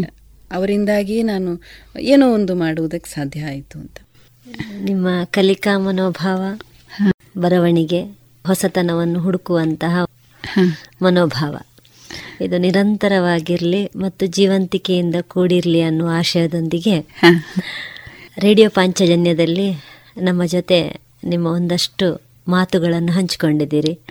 ಆ ಮಾತುಗಳು ಕೇಳುಗರಾದ ನಮಗೆ ನಿಜಾರ್ಥದಲ್ಲಿ ನಮ್ಮಲ್ಲೂ ಒಂದಷ್ಟು ಆಲೋಚನೆಯನ್ನು ಮೂಡಿಸಿಕೊಂಡು ಕೆಲಸ ಕಾರ್ಯಗಳನ್ನು ಸುಗಮಗೊಳಿಸುವ ನಿಟ್ಟಿನಲ್ಲಿ ಸಹಾಯ ಆಗ್ತದೆ. ಸಾಹಿತ್ಯ ದಿಗ್ಗಜರು ಹಿರಿಯರು ಮತ್ತು ಆಧುನಿಕ ಭಗವದ್ಗೀತೆ ಎಂದೇ ಪ್ರಸಿದ್ಧ ಆದಂತಹ ಮಂಕುತಿಮ್ಮನ ಕಗ್ಗದ ಹಿರಿಯ ಚೇತನ ಡಿ ವಿ ಜಿಯವರಿಗೆ ಹೃತ್ಪೂರ್ವಕ ನಮನಗಳನ್ನು ಸಲ್ಲಿಸ್ತಾ ಈ ಕಾರ್ಯಕ್ರಮವನ್ನು ಇಲ್ಲಿಗೆ ಮುಕ್ತಾಯಗೊಳಿಸ್ತಾ ಇದ್ದೇವೆ. ನಿಮಗೆ ಹೃದಯಾಂತರಾಳದ ಧನ್ಯವಾದಗಳು ಮೇಡಮ್ ಇಂಥ ಅವಕಾಶವನ್ನು ಒದಗಿಸಿದ ನಿಮಗೆ ಒಂದಷ್ಟು ಅಧ್ಯಯನವನ್ನು ಮಾಡಿಕೊಳ್ಳಿಕ್ಕೆ ಅಥವಾ ನನ್ನ ಒಳಗಿನ ಭಾವನೆಗಳನ್ನು ಹಂಚಿಕೊಳ್ಳಲಿಕ್ಕೆ ಅನುವು ಮಾಡಿಕೊಟ್ಟಂತಹ ರೇಡಿಯೋ ಪಾಂಚಜನ್ಯಕ್ಕೆ ಸಹನೆಯಿಂದ ಆಲಿಸಿದಂತಹ ಕೇಳುಗರಿಗೆ ನನ್ನ ಅನಂತ ಧನ್ಯವಾದಗಳು. ಮುಗಿಸುವ ಮೊದಲು ಡಿ ವಿ ಜಿಯವರ ಒಂದು ಕವನವನ್ನು ಹೇಳ್ತೇನೆ. ಇದು ಬಹುಶಃ ನಮ್ಮ ಮನಸ್ಸಿಗೆ ತುಂಬ ಏನು ಉತ್ತೇಜನವನ್ನು ಶಕ್ತಿಯನ್ನು ಕೊಡುವಂತಹ ಒಂದು ಕವನ. ಕವನದ ಶೀರ್ಷಿಕೆ ಬಡವ ಅಂತ. ಇಲ್ಲಿ ಡಿ ವಿ ಜಿಯವರು ಯಾರು ಬಡವ ಅಂತ ಹೇಳ್ತಿದ್ದಾರೆ. ನಮಗೆ ಗೊತ್ತಿರುವ ಹಾಗೆ ಹಣ ಸಂಪತ್ತು ಇದೆಲ್ಲ ಇಲ್ಲದೆ ಇರುವಂಥವರು ಬಡವರು ಅಂತ ನಾವು ಅಂದ್ಕೊಂಡಿದ್ದೇವೆ ಆದರೆ ನಿಜವಾದ ಬಡವ ಯಾರು ಅನ್ನೋದನ್ನು ಡಿ ವಿ ಜಿಯವರು ಒಂದು ಹೊಸ ದೃಷ್ಟಿಯಲ್ಲಿ ಹೇಳ್ತಾ ಇದ್ದಾರೆ. ಇದು ನಮ್ಮ ಮನಸ್ಸಿಗೆ ತುಂಬ ಉತ್ತೇಜನವನ್ನು ಅಥವಾ ಸಾಂತ್ವನವನ್ನು ಕೊಡುವಂತಹ ಒಂದು ಕವನ ಅಂತ ನಾನು ಭಾವಿಸ್ತೇನೆ. ಕವನ ಹೀಗಿದೆ. ಮೂಡು ವಿಂದುವ ನೋಡ ಲೆವೆ ಎರಳದವ ಬಡವ. ಹಾಡಿ ನಿಂಪಿನಿಂದ ಕಿವಿಯಗಲದವ ಬಡವ. ಆಡು ವೆಳೆಯರ ಕೂಡಲಾಡದೆದೆಯವ ಬಡವ. ಕಾಡ ಹಸಿರಿರೆ ತಣಿಯಲಾರದವ ಬಡವ. ಆಗಸದ ಬೆರಗಿಂದೆ ಮೈಮರೆಯದವ ಬಡವ. ಲೋಗರಾಯಾಸದಾಳವ ಅರಿಯದವ ಬಡವ. ರಾಗ ರಸಗಳ ಹತಿಗೆ ಸೋಲದಾತನು ಬಡವ. ರಾಗಿಯೊಳಗಮೃತವನು ಕಾಣದವ ಬಡವ. ಧರೆಯ ಬದುಕಿನೊಳಿನಿತು ಪಾಲೊಲ್ಲದವ ಬಡವ. ನರಗಣದ ಋಣದ ಎಳೆತ ಎಣಿಸದವ ಬಡವ. ಕರುಣ ವಾರ್ತೆಯ ಕೇಳಿ ಕರಗದಾತನೇ ಬಡವ. ಕರಣ ಸಂಕೋಚನಗಳಾಂತವನೇ ಬಡವ. ಕವಿಯ ಜಗದಲ್ಲಿ ದಿಟವ ಕಾಣದಾತನೇ ಕುರುಡ. ಇಲ್ಲಿ ವ್ಯತ್ಯಾಸ ಮಾಡ್ಕೊಂಡಿದ್ದಾರೆ. ಕುರುಡ ಯಾರು ಅಂದರೆ ಕವಿಯ ಜಗದಲ್ಲಿ ದಿಟವ ಕಾಣದಾತನೇ ಕುರುಡ. ಸವಿಯನೀ ಬಾಳ್ಕೆಳೆಯೊಳ ರಸದನೆ ಹೆಳವ. ಭವದ ಸಂತೆಯೊಳಾತ್ಮ ದುಲಿಯ ಮರೆತವನೆ ಕಿವುಡ. ವಿವಿಧದಿ ಕರಣ ಮಾಂದ್ಯಗಳಿಂದೆ ಬಡವ. ಆರುಮೆ ಎಳೆತವೇ ಸೃಷ್ಟಿ ಮರುಮವೆನದವ ಬಡವ. ದುರಿತವಂತರಿಗಾಗಿ ಮರುಗದವ ಬಡವ. ಸಿರಿಯ ಹೊರಗರಸಿ ತನ್ನೊಳು ಕಾಣದವ ಬಡವ. ಸಿರಿಯ ಹೊರಗರಸಿ ತನ್ನೊಳು ಕಾಣದವ ಬಡವ. ಸರಸತೆಯ ನುಳಿದು ಬಾಳುವವನೇ ಕಡುಬಡವ. ಸರಸತೆಯ ನುಳಿದು ಬಾಳುವವನೇ ಕಡುಬಡವ. ಇಂತಹ ಅನೇಕ ಕವನಗಳನ್ನು ಸಾಹಿತ್ಯ ಲೋಕಕ್ಕೆ ಡಿ ವಿ ಜಿಯವರು ಕೊಟ್ಟಿದ್ದಾರೆ. ಮಂಕುತಿಮ್ಮನ ಕಗ್ಗದ ಹಾಗೆ ಅವರ ಉಳಿದೆಲ್ಲ ಕೃತಿಗಳು ಕೂಡ ಜನಮಾನಸವನ್ನು ತಲುಪುವ ಹಾಗಾಗಲಿ ಅವರ ಬದುಕಿಗೂ ಒಂದು ಅರ್ಥ ಸಿಗುವ ಹಾಗೆ ಇವುಗಳು ಸಹಾಯವನ್ನು ಮಾಡಲಿ ಅಂತ ಆಶಿಸ್ತೇನೆ. ಇಂತಹ ಸುಂದರವಾದ ಅವಕಾಶವನ್ನು, ಸವಿ ನೆನಪನ್ನು ಮುಗೆ ಮುಗೆದು ಕೊಟ್ಟಂತಹ ನಿಮ್ಮೆಲ್ಲರಿಗೂ ಕೂಡ ಕೃತಜ್ಞತೆಯ ನಮನಗಳು. ನಮಸ್ಕಾರ. ಅಕ್ಕಿಯೊಳಗನ್ನವನು ಮೊದಲಾರು ಕಂಡವನು. ಅಕ್ಕಿಯೊಳಗನ್ನವನು ಮೊದಲಾರು ಕಂಡವನು. ಅಕ್ಕರದ ಬರಹಕ್ಕೆ ಮೊದಲಿಗದನಾರು. ಲೆಕ್ಕವಿರಿಸಿಲ್ಲ ಜಗತನ್ನಾದಿ ಬಂಧುಗಳ, ಲೆಕ್ಕವಿರಿಸಿಲ್ಲ ಜಗತನ್ನಾದಿ ಬಂಧುಗಳ. ದಕ್ಕುವುದ ಜಸ ನಿನಗೆ ಮಂಕುತಿಮ್ಮ, ದಕ್ಕುವುದ ಜಸ ನಿನಗೆ ಮಂಕುತಿಮ್ಮ, ದಕ್ಕುವುದ ಜಸ ನಿನಗೆ ಮಂಕುತಿಮ್ಮ. ಸಾಹಿತ್ಯ ಸಮುನ್ನತಿಯ ಈ ಸರಣಿಯಲ್ಲಿ ಶ್ರೀಮತಿ ಕವಿತಾ ಅಡೋರು ಅವರ ಮಾತುಗಳನ್ನು ಕೇಳಿದೆವು. ಅವರ ಬರವಣಿಗೆ, ಸಾಹಿತ್ಯಾಸಕ್ತಿ, ಬದುಕಿನ ಅನುಭವಗಳನ್ನು ನಮ್ಮೊಂದಿಗೆ ಹಂಚಿಕೊಂಡಿದ್ದಾರೆ. ಮುಂದಿನ ಸರಣಿಯಲ್ಲಿ ಡಾಕ್ಟರ್ ನರೇಂದ್ರ ರೈ ದೇರ್ಲಾ ಅವರೊಂದಿಗಿನ ಮಾತು ಮನನ ಪ್ರಸಾರವಾಗಲಿದೆ. ಈ ಸರಣಿ ಕಾರ್ಯಕ್ರಮದ ಸಂಯೋಜನೆ ಆಶಾ ಬೆಳ್ಳಾರೆ. ಸಹಕಾರ ಪ್ರಶಾಂತ್ ಕೆಎಸ್. ಕೇಳುಗರೆ, ತಮ್ಮ ಅನಿಸಿಕೆ ಅಭಿಪ್ರಾಯಗಳನ್ನು ವಾಟ್ಸ್ಆಪ್ ಮೂಲಕ ಕಳುಹಿಸಿ. ಒಂಬತ್ತು ನಾಲ್ಕು ಎಂಟು ಸೊನ್ನೆ ಎರಡು ಐದು ಸೊನ್ನೆ, ಒಂದು ಸೊನ್ನೆ ಒಂದು. ಮತ್ತೊಮ್ಮೆ, ಒಂಬತ್ತು ನಾಲ್ಕು, ಎಂಟು ಸೊನ್ನೆ, ಎರಡು ಐದು ಸೊನ್ನೆ, ಒಂದು ಸೊನ್ನೆ ಒಂದು.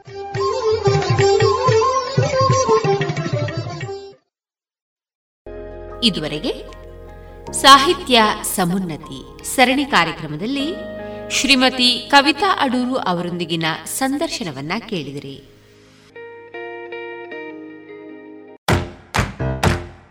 ಬನ್ನಿ ಎಲ್ಲ ಸೇರಿ ಹೊಸ ಹೆಜ್ಜೆ ಇಡೋಣ. ಬನ್ನಿ ಹೊಸ ನಿರ್ಣಯ ಮಾಡಿ ಬಿಡೋಣ.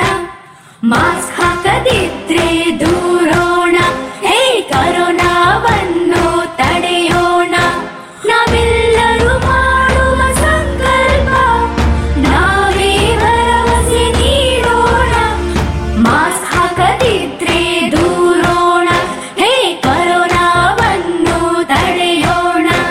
ಭಾರತ ಸರ್ಕಾರದ ಮೂಲಕ ಸಾರ್ವಜನಿಕ ಹಿತಾಸಕ್ತಿ ಮೇರೆಗೆ ಪ್ರಕಟಿಸಲಾಗಿದೆ. ಇನ್ನು ಮುಂದೆ ಪಂಚಾಯತ್ ರಾಜ್ ಚುನಾವಣಾ ವ್ಯವಸ್ಥೆಗಳ ಕುರಿತು ಉಜಿರೆ ಎಸ್ಡಿಎಂ ಕಾಲೇಜು ಉಪನ್ಯಾಸಕರಾದ ಲಕ್ಷ್ಮೀಕಾಂತ್ ಅವರೊಂದಿಗಿನ ಮುಂದುವರಿದ ಸಂದರ್ಶನದ ಭಾಗವನ್ನ ಕೇಳೋಣ. ಇವರ ಜೊತೆಗೆ ಸಂದರ್ಶನದಲ್ಲಿದ್ದಾರೆ ಕುಮಾರ್ ಶೇಣಿ. ಚುನಾವಣೆ ಯಾವ ರೀತಿ ನಡಿಬೇಕು? ಅದರ ಸದಸ್ಯರ ಜವಾಬ್ದಾರಿಗಳೇನು? ಅವ್ರು ಏನೇನು ಮಾಡಬೇಕು? ಅಥವಾ ಚುನಾವಣೆಯಲ್ಲಿ ಯಾವ ವಿಚಾರಗಳು ಪ್ರಮುಖ ಪಾತ್ರವನ್ನು ವಹಿಸಬೇಕು? ಇದೆಲ್ಲದರ ಕುರಿತು ಈ ಎಪ್ಪತ್ಮೂರು ಮತ್ತು ಎಪ್ಪತ್ನಾಲ್ಕನೇ ತಿದ್ದುಪಡಿ ಮುಖ್ಯವಾಗಿ ಎಪ್ಪತ್ಮೂರನೇ ತಿದ್ದುಪಡಿ ಪಂಚಾಯತ್ ರಾಜ್ ವ್ಯವಸ್ಥೆಯ ಬಗ್ಗೆ ಹೇಳಿದರೆ ಎಪ್ಪತ್ನಾಲ್ಕನೇದ್ದು ನಗರ ವ್ಯವಸ್ಥೆ ಬಗ್ಗೆ ಹೇಳ್ತದೆ. ಈ ಪಂಚಾಯತ್ ರಾಜ್ ವ್ಯವಸ್ಥೆಯಲ್ಲಿ ಬರುವಂಥ ಈ ವಿಚಾರಗಳನ್ನು ಒಂದಿಷ್ಟು ಹೇಳ್ಬೋದಾ? ಅಂದರೆ ಯಾವ ರೀತಿ ಅವರಿಗೆ ಚುನಾವಣೆ ನಡೀತದೆ? ಅದೇ ರೀತಿ ಅವರ ಸದಸ್ಯರಾಗಿ ಅಥವಾ ಅಧ್ಯಕ್ಷರಾಗಿ ಆಯ್ಕೆಯಾದವರ ಜವಾಬ್ದಾರಿಗಳೇನು? ಇದ್ರ ಬಗ್ಗೆ ಹೇಳ್ಬೋದಾ? ಪಿ ವಿ ನರಸಿಂಹರಾವ್ ಒಂದು ರಚನೆ ಮಾಡಿ ಅದನ್ನು ಅಪ್ರೂವಲ್ ಮಾಡಿ ನಾವು ಅಡಾಪ್ಟ್ ಮಾಡಿಕೊಂಡಂಥ ಸೆವೆಂಟಿ ಥರ್ಡ್ ಮತ್ತು ಸೆವೆಂಟಿ ಫೋರ್ತ್ ಅಮೆಂಡ್ಮೆಂಟನ್ನು ನೋಡ್ತಾ ಬರೋದು ಅಂತಾದರೆ ಸೆವೆಂಟಿ ಥರ್ಡ್ ಗ್ರಾಮ ಸ್ಥಳೀಯ ಸರ್ಕಾರಗಳ ಬಗ್ಗೆ ಮಾತನಾಡುತ್ತೆ. ಗ್ರಾಮೀಣ ಅಥವಾ. ರೂರಲ್ ಗೌರ್ಮೆಂಟ್ಗಳ ಬಗ್ಗೆ ಮಾತನಾಡುತ್ತೆ. ಸರಿ. Seventy fourth purely urban local government ಬಗ್ಗೆ ಮಾತನಾಡುತ್ತೆ. ನಗರ- ಸ್ಥಳೀಯ ಸರ್ಕಾರಗಳ ಬಗ್ಗೆ ಮಾತನಾಡುತ್ತೆ. ಇವತ್ತು ನಮ್ಮಲ್ಲಿ ಚುನಾವಣೆಗಳು ಗ್ರಾಮೀಣ ಸ್ಥಳೀಯ ಸರ್ಕಾರಗಳಿಗೆ ಆಗೋದ್ರಿಂದ ನಾನು ಅದನ್ನೇ ಜಾಸ್ತಿ ಫೋಕಸ್ ಮಾಡ್ಲಿಕ್ಕೆ ಹೋಗ್ತೇನೆ. ಮೇಲಿನ ಏನು ನಗರ ಸ್ಥಳೀಯ ಸರ್ಕಾರಗಳಿದೆ ಅದರ ಬಗ್ಗೆ ಜಾಸ್ತಿ ಮಾತಾಡ್ಲಿಕ್ಕೆ ಹೋಗೋದಿಲ್ಲ. ಈ ಎಪ್ಪತ್ತ ಮೂರನೇ ತಿದ್ದುಪಡಿ ಏನು ಹೇಳುತ್ತೆ ಅಂತ ಹೇಳಿದ್ರೆ ಎಲ್ಲ ಸ್ಥಳೀಯ ಸರ್ಕಾರಗಳನ್ನು ಮೂರು ಹಂತದಲ್ಲಿ ರಚನೆ ಮಾಡಬೇಕು. ಸರಿ. ಜಿಲ್ಲಾ ಪಂಚಾಯತ್ ತಾಲೂಕು ಪಂಚಾಯತ್ ಗ್ರಾಮ ಪಂಚಾಯತ್. ಪಂಚಾಯತ್. ಈ ಮೂರೂ ಲೆವೆಲಿಗೆ ಸಹ ಸದಸ್ಯರನ್ನ ನೇಮಕ ಮಾಡುವ ಸಂದರ್ಭದಲ್ಲಿ ಇಲೆಕ್ಷನಿನ ಮೂಲಕವೇ ಮಾಡಬೇಕು. ಸರಿ ಚುನಾವಣೆ ನಡೀಲೇಬೇಕು. ಚುನಾವಣೆ ನಡೀಲೇಬೇಕು. ಸರಿ. ಪ್ರತಿ ಐದು ವರ್ಷಕ್ಕೊಂದ್ಸಲ ಚುನಾವಣೆ ನಡೀಬೇಕು. ಅಂದ್ರೆ ಒಂದು ಪಂಚಾಯತ್ನ ಅವಧಿ ಐದು ಐದು ವರ್ಷ. ವರ್ಷಗಳ ಕಾಲ ಅಂತ ಹೇಳಿ ಅದು ಡಿಸೈಡ್ ಮಾಡುತ್ತೆ. ಸರಿ. ಜೊತೆಗೆ ವೀಕರ್ ಸೆಕ್ಷನ್ ಯಾರು ಇರ್ತಾರೆಯೋ ಅದೇ ಹಿಂದುಳಿದ ವರ್ಗ ಆಗಿರ್ಬೋದು ಮಹಿಳೆಯರಾಗಿರ್ಬೋದು ಯಾರು ತಮ್ಮನ್ನು ತಾವು ಫೋಕಸ್ ಮಾಡಿಕೊಳ್ಳಿಕ್ಕೆ ಸಾಧ್ಯ ಆಗದೇ ಇರುವವರಿದ್ದಾರೋ ಅವರಿಗೆ ಮೀಸಲಾತಿಯನ್ನು ಸಹ ಈ ಸ್ಥಳೀಯ ಸರ್ಕಾರಗಳಲ್ಲಿ ನೈನ್ಟೀನ್ ನೈಂಟಿ ತ್ರೀಯ ಪಂಚಾಯತ್ ರಾಜ್ ಆಕ್ಟ್ ಕಲ್ಪಿಸಿಕೊಡುತ್ತೆ. ಸರಿ. ಇದಲ್ಲದೆ ಇದಕ್ಕೆ ಸಂಬಂಧಪಟ್ಟಂತಹ ಒಂದು ಒಂದು ಕ್ಲಿಯರ್ ಆದ ಪಿಕ್ಚರನ್ನು ಅದು ಕೊಡುತ್ತೆ. ಹೇಗೆ ಅಂತ ಹೇಳಿದ್ರೆ ಈ ಉದಾಹರಣೆಗೆ ನಾಲ್ನೂರು ಜನರಿಗೆ ಒಬ್ಬ ಗ್ರಾಮ ಪಂಚಾಯತ್ ಲೆವೆಲಲ್ಲಿ ನಾವು ಗಮನಿಸುವುದು ಅಂತಾದ್ರೆ ನಾಲ್ನೂರು ಜನರಿಗೆ ಒಬ್ಬ ಅಭ್ಯರ್ಥಿ ಇರಬೇಕು. ಅಂದ್ರೆ ಒಬ್ಬ ಪ್ರತಿ- ಅವರನ್ನ ರೆಪ್ರೆಸೆಂಟ್ ಮಾಡಬೇಕು ಪ್ರತಿನಿಧಿಸಬೇಕು. ಪ್ರತಿನಿಧಿಸಬೇಕು. ಸರಿ. ಅಥವಾ ತಾಲೂಕ್ ಪಂಚಾಯತ್ ಅಂತ ಹೇಳಿ ಬಂದಾಗ ಇಪ್ಪತ್ತು ಸಾವಿರದ ಒಳಗಡೆಯ ಆ ಜನರನ್ನ ಅವರು ಪ್ರತಿನಿಧಿಸಬೇಕು. ಸರಿ. ಇನ್ನು ಮೂವತ್ತು ಸಾವಿರಕ್ಕಿಂತ ಮೇಲೆ ಇದ್ರೆ ಎಲ್ಲೋ ಒಂದು ಕಡೆ ಜಿಲ್ಲಾ ಪಂಚಾಯತ್ನ ಪ್ರತಿನಿಧಿಯಾಗಿ ಅವರು ಆಯ್ಕೆ ಆಗಬೇಕು ಅಂತ ಹೇಳುವಂತ ಕ್ಲಿಯರ್ ಆದ ಪಿಕ್ಚರ್ ಅನ್ನ ಕೊಡುತ್ತೆ. ಸರಿ. ಇದರ ಜೊತೆಗೆ ಇವರ ಈ ಎಲ್ಲ ವಿಚಾರಗಳನ್ನು ಸಂವಿಧಾನದ ಹನ್ನೊಂದನೇ ಭಾಗದಲ್ಲಿ ತುಂಬ ಕ್ಲಿಯರ್ ಆಗಿ ಟೂ ಫರ್ಟಿ ತ್ರೀ ಆರ್ಟಿಕಲಿಗೆ ಇವರು ಅಮೆಂಡ್ಮೆಂಟ್ ಅನ್ನ ತರ್ತಾರೆ. ನಲವತ್ತ ಮೂರನೇ ವಿಧಿಗೆ ಕೆಲವು ಅಂಶಗಳನ್ನ ಸೇರಿಸ್ತಾರೆ. ಸರಿ. ಸ್ಥಳೀಯ ಸರ್ಕಾರಗಳು ಹೇಗಿರಬೇಕು ಅನ್ನುವುದಕ್ಕೆ ಸಂಬಂಧಪಟ್ಟ ಹಾಗೆ ಟೂ ಫರ್ಟಿ ತ್ರೀ ಎ ಇಂದ ಟೂ ಫರ್ಟಿ ತ್ರೀ ಓ ಝಡ್ಡಿನ ತನಕವೂ ಸಹ ಅವರು ಎಕ್ಸ್ಪ್ಲನೇಷನ್ ಅನ್ನ ಕೊಡ್ತಾರೆ. ಅಂದರೆ ಸಬ್ ಡಿವಿಷನ್ಗಳನ್ನು ಮಾಡಿಕೊಂಡು ಹೇಗೆ ರಿಸರ್ವೇಷನ್ ಅನ್ನ ಕೊಡಬೇಕು ಹೇಗೆ ಇಲೆಕ್ಷನನ್ನು ಅನ್ನ ಮಾಡಬೇಕು ಇಲೆಕ್ಷನನ್ನು ಅನ್ನ ಯಾರು ಮಾಡಬೇಕು ಇಲೆಕ್ಷನಿಗೆ ನಿಲ್ಲಬೇಕಾದ್ರೆ ಒಬ್ಬ ಕ್ಯಾಂಡಿಡೇಟಿಗೆ ಇರಬೇಕಾದ ಮಿನಿಮಮ್ ಅರ್ಹತೆಗಳು ಏನು ಇದೆಲ್ಲದರ ಬಗ್ಗೆಯೂ ಸಹ ಈ ಆರ್ಟಿಕಲ್ಗಳು ಹೇಳ್ತಾ ಹೋಗ್ತವೆ. ಸರಿ. ಇನ್ನು ಇದರ ಇದಕ್ಕೆ ಸಂಬಂಧಪಟ್ಟ ಹಾಗೆ ಬೇರೆ ವಿಚಾರಗಳನ್ನು ಹೇಳೋದು ಅಂತಾದರೆ ಈ ಲೋಕಲ್ ಗೌರ್ಮೆಂಟನ್ನು ಇಲೆಕ್ಷನನ್ನು ಕಂಡಕ್ಟ್ ಮಾಡಲಿಕ್ಕೆ ನಮ್ಮಲ್ಲಿ ಸ್ಟೇಟ್ ಇಲೆಕ್ಷನ್ ಕಮಿಷನ್ ಇದೆ. ಸರಿ. ಅದು ಸೆಂಟ್ರಲ್ ಅಲ್ಲಿ ಏನು ಇಲೆಕ್ಷನ್ ಕಮಿಷನ್ ಇದೆಯೋ ಆ ಇಲೆಕ್ಷನ್ ಕಮಿಷ್ ಕಮಿಷನಿನ ಅಂಡರ್ನಲ್ಲಿ ಅದು ವರ್ಕನ್ನು ಮಾಡುತ್ತೆ. ಅದರ ಪ್ರಕಾರ ಇದು ನಿಯಮಗಳನ್ನ ರೂಪ ಏನು ರೂಪಿಸುತ್ತೆ. ಅದನ್ನ ಕಾರ್ಯರೂಪಕ್ಕೆ ತರುವಂತ ಕೆಲಸವನ್ನ ಮಾಡುತ್ತೆ. ಸರಿ. ಇನ್ನು ಇದಕ್ಕೆ ಸಂಬಂಧಪಟ್ಟ ಹಾಗೆ ಯಾವ ರೀತಿ ಒಬ್ಬ ಮೆಂಬರ್ ಇರಬೇಕು ಅನ್ನೋದನ್ನು ನಾವು ಗಮನಿಸುವುದು ಅಂತಾದರೆ ನಾಲ್ನೂರು ಜನರಿಗೆ ಅಂತ ಹೇಳಿ ನಾನು ಆಗಲೇ ಹೇಳಿದೆ. ಆ ನಾಲ್ನೂರು ಜನರಿಗೆ ಸಂಬಂಧಪಟ್ಟ ಹಾಗೆ ಒಬ್ಬ ಮೆಂಬರನ್ನು ಆಯ್ಕೆ ಮಾಡಲೇಬೇಕಾಗತ್ತೆ. ಅವನು ಇಲೆಕ್ಷನ್ಗೆ ನಿಲ್ಬೇಕಾಗತ್ತೆ. ಸರಿ. ಅವನು ಇಲೆಕ್ಷನ್ಗೆ ನಿಲ್ಲಬೇಕಾದ್ರೆ ಇನ್ನೂರು ರೂಪಾಯಿಗಳ ಒಂದು ಒಂದು ಬಾಂಡ್ ಅನ್ನ ಅವ ಕೊಡಬೇಕಾಗತ್ತೆ. ಸರಿ ಠೇವಣಿ ಅಂತ ನಾವು ಠೇವಣಿ ಅಂತ ನಾವು ಅದನ್ನ ಕರಿತೇವೆ. ಅದನ್ನ ಅವರು ಇಡಬೇಕಾಗತ್ತೆ. ಎಸ್ ಸಿ ಎಸ್ ಟಿಗಳಾದ್ರೆ ಅವರಿಗೆ ನೂರು ರೂಪಾಯಿ ಅಲ್ಲಿ ಕನ್ಸಿಷನ್ ಇದೆ. ಇದೆ. ಅದು ಎಲ್ಲಾ ಹಂತಗಳಲ್ಲೂ ಇದೆ. ನೀವು ಎಂ ಪಿ ಅಥವಾ ಎಂ ಎಲ್ ಎ ಇಲೆಕ್ಷನ್ಗಳಲ್ಲಿ ಸಹ ನೀವು ನೋಡಿದ್ರೆ ಅಲ್ಲೂ ರಿಸರ್ವೇಷನ್ ಇರುತ್ತೆ ಅಲ್ಲೂ ಅವರಿಗೆ ಆ ಠೇವಣಿಯಲ್ಲಿ ವ್ಯತ್ಯಾಸಗಳನ್ನು ಕಾಣಲಿಕ್ಕೆ ಸಾಧ್ಯ ಸರಿ. ಆಗುತ್ತೆ ಇನ್ನು ಅವನ ಮೇಲೆ ಯಾವುದೇ ಕಾರಣಕ್ಕೂ ಯಾವುದೇ ಅಪರಾಧ ಅಂತ ಹೇಳಿದ್ರೆ ಕ್ರಿಮಿನಲ್ ಕೇಸ್ಗಳು ಇರಬಾರ್ದು. ಸರಿ. ಅದು ಎಲ್ಲಾ ಎಲೆಕ್ಷನ್ಸ್ಗಳಿಗೂ ಅನ್ವಯ ಅನ್ವಯ ಆಗುತ್ತೆ. ಮತ್ತೆ ಮಿನಿಮಮ್ ಒಬ್ಬ ವ್ಯಕ್ತಿಗೆ ಟ್ವೆಂಟಿ ಒನ್ ಇಯರ್ಸ್ ಆಗಿರಬೇಕು. ಸರಿ ಇಪ್ಪತ್ತೊಂದು ವರ್ಷ ಇಪ್ಪತ್ತೊಂದು. ವರ್ಷ ಆಗಿರಲೇಬೇಕು. ವೋಟ್ ಮಾಡಲಿಕ್ಕೆ ಹದಿನೆಂಟು ವರ್ಷ ಸಾಕಾಗತ್ತೆ. ಆದ್ರೆ ಇಲೆಕ್ಷನ್ಗೆ ನಿಲ್ಲಬೇಕು ಅಂತ ಆದರೆ ಒಂದು ಡಿಸಿಷನ್ ಮೇಕಿಂಗ್ ಒಂದು ಪವರ್ ಬರಬೇಕು ಅಂತಿದ್ರೆ ನಮ್ಮ ದೇಶದ ಸಂವಿಧಾನದ ಪ್ರಕಾರ ಅವನಿಗೆ ಇಪ್ಪತ್ತೊಂದು ವರ್ಷ ಆಗಿರಬೇಕು. ಸರಿ. ಮದುವೆಗೆ ಮತ್ತು ಈ ರೀತಿಯ ಜವಾಬ್ದಾರಿಗಳನ್ನ ತಗೊಳ್ಳಿಕ್ಕೆ ಸೇಮ್. ಆ ರೀತಿಯ ಒಂದು ನಿಯಮಗಳನ್ನ ಕಾಣ್ತೇವೆ. ಸರಿ. ಸೊ ಅವರು ಕಂಟೆಸ್ಟ್ ಮಾಡ್ಬೋದು. ಸರಿ. ಇನ್ನು ಈ ಪಂಚಾಯತ್ ರಾಜ್ ಸಿಸ್ಟಮಿನ ಇನ್ನೊಂದು ಸ್ಪೆಷಾಲಿಟಿ ಏನು ಅಂತ ಹೇಳಿದ್ರೆ ಈ ಇಲೆಕ್ಷನ್ಗಳಲ್ಲಿ ಪಾರ್ಟಿ ಅನ್ನುವಂಥದ್ದು ಇಲ್ಲ. ಸರಿ. ಯಾವುದೇ ಕಾರಣಕ್ಕೂ ಪಾರ್ಟಿಯ ಚಿತ್ರಣಗಳು ನಮ್ಮ ಇಲೆಕ್ಷನ್ ಅಲ್ಲಿ ಬರುವುದಿಲ್ಲ. ಅಂದ್ರೆ ಪಕ್ಷದ ಯಾವುದೇ ಚಿಹ್ನೆ ಮೇಲೆ ಪಕ್ಷದ ಚಿಹ್ನೆ ನಡೆಯುವುದಿಲ್ಲ. ಪಕ್ಷದ ವತಿಯಿಂದ ಯಾವುದೇ ರೀತಿಯ ಕಾರ್ಯಗಳನ್ನು ಮಾಡಬಾರ್ದು ಅಂತ ಹೇಳಿ ನಿಮಗೆ ನೀವು ದಿನನಿತ್ಯದ ಏನು ಒಂದು ಮಾಧ್ಯಮಗಳನ್ನ ನೋಡ್ತಾ ಇದ್ರೆ ಕಳೆದ ವಾರವೂ ಚುನಾವಣಾ ಆಯೋಗ ಎಚ್ಚರಿಸಿದೆ. ಎಚ್ಚರಿಸಿದೆ. ಪಕ್ಷದವರು ಇದರ ಮೇಲೆ ಇಂಟ್ರೆಸ್ಟ್ ತೋರಿಸಬಾರದು. ಸರಿ. ಅಂದ್ರೆ ಡೈರೆಕ್ಟ್ ಆಗಿ ಅವರು ಯಾವುದೇ ಕಾರಣಕ್ಕೂ ಅವರ ಸಿಂಬಲ್ ಅನ್ನ ಇಟ್ಟುಕೊಂಡು ಜನರನ್ನ ಪ್ರೋತ್ಸಾಹಿಸಬಾರದು ಅಥವಾ ಒಂದು ರೀತಿಯಲ್ಲಿ ಪ್ರವೋಕ್ ಮಾಡಬಾರದು ಅಂತ ಹೇಳಿರುವುದನ್ನು ನಾವು ಕಾಣ್ತೇವೆ.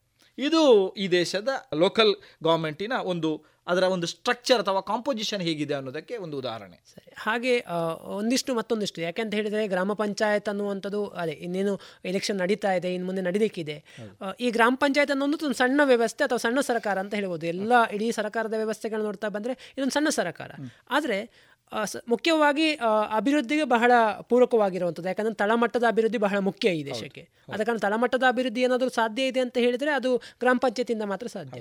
ಇದಕ್ಕೆ ಅನುದಾನ ಎಲ್ಲಿಂದ ಬರ್ತದೆ? ಅಂದರೆ ಯಾವ ರೀತಿಯಲ್ಲಿ ಈ ಗ್ರಾಮ ಪಂಚಾಯತಿಗಳಿಗೆ ಅನುದಾನ ಬರ್ತದೆ? ಯಾ- ಯಾವ ಯಾವ ಮೂಲಗಳಿಂದ ಅನುದಾನ ಹರಿದು ಬರ್ತದೆ ಅಂತ ಹೇಳ್ಬೋದಾ? ಈ ಸ್ಥಳೀಯ ಸರ್ಕಾರಗಳು ದೇಶದ ಬೆನ್ನೆಲುಬು ಅಂತ ನಾವು ಹೇಳ್ಬೋದು. ಹೌದು. ಯಾಕೆ ಅಂತ ಹೇಳಿದ್ರೆ ನಮ್ಮ ದೇಶ ಹಳ್ಳಿಗಳಿಂದ ಒಂದು ಪ್ರಮುಖವಾಗಿ ನಮ್ಮ ದೇಶದಲ್ಲಿ ಲಕ್ಷಗಟ್ಟಲೆ ಹಳ್ಳಿಗಳಿದ್ದಾವೆ. ಸರಿ. ಆ ಹಳ್ಳಿಗಳನ್ನು ಗ್ರಾಮ ಹಂತದಲ್ಲಿ ಈ ಲೋಕಲ್ ಗೌರ್ಮೆಂಟ್ಗಳು ಸಪೋರ್ಟನ್ನು ಮಾಡ್ತವೆ. ಸರಿ. ನೋಡಿ ಈ ಲೋಕಲ್ ಗೌರ್ಮೆಂಟ್ ಎಷ್ಟು ಇಂಪಾರ್ಟೆನ್ಸನ್ನು ಪಡ್ಕೊಳ್ತದೆ ಅಂತ ಹೇಳಿದ್ರೆ ಈಗ ನಮ್ಮ ಊರಿನ ಒಂದು ಶಾಲೆಯ ಏನಾದರೂ ಸಮಸ್ಯೆ ಬಂದರೆ ಸರಿ. ಒಂದು ವೇಳೆ ಲೋಕಲ್ ಗೌರ್ಮೆಂಟ್ ಇಲ್ಲದಿದ್ದರೆ ನಾವು ಅದನ್ನು ಸ್ಟೇಟ್ ಗೌರ್ಮೆಂಟ್ ಅಂದರೆ ಬೆಂಗಳೂರಿಗೆ ನಾವು ಆ ಸಮಸ್ಯೆಯನ್ನು ಬರೆದು ಹಾಕಬೇಕಾಗತ್ತೆ. ಹೌದು.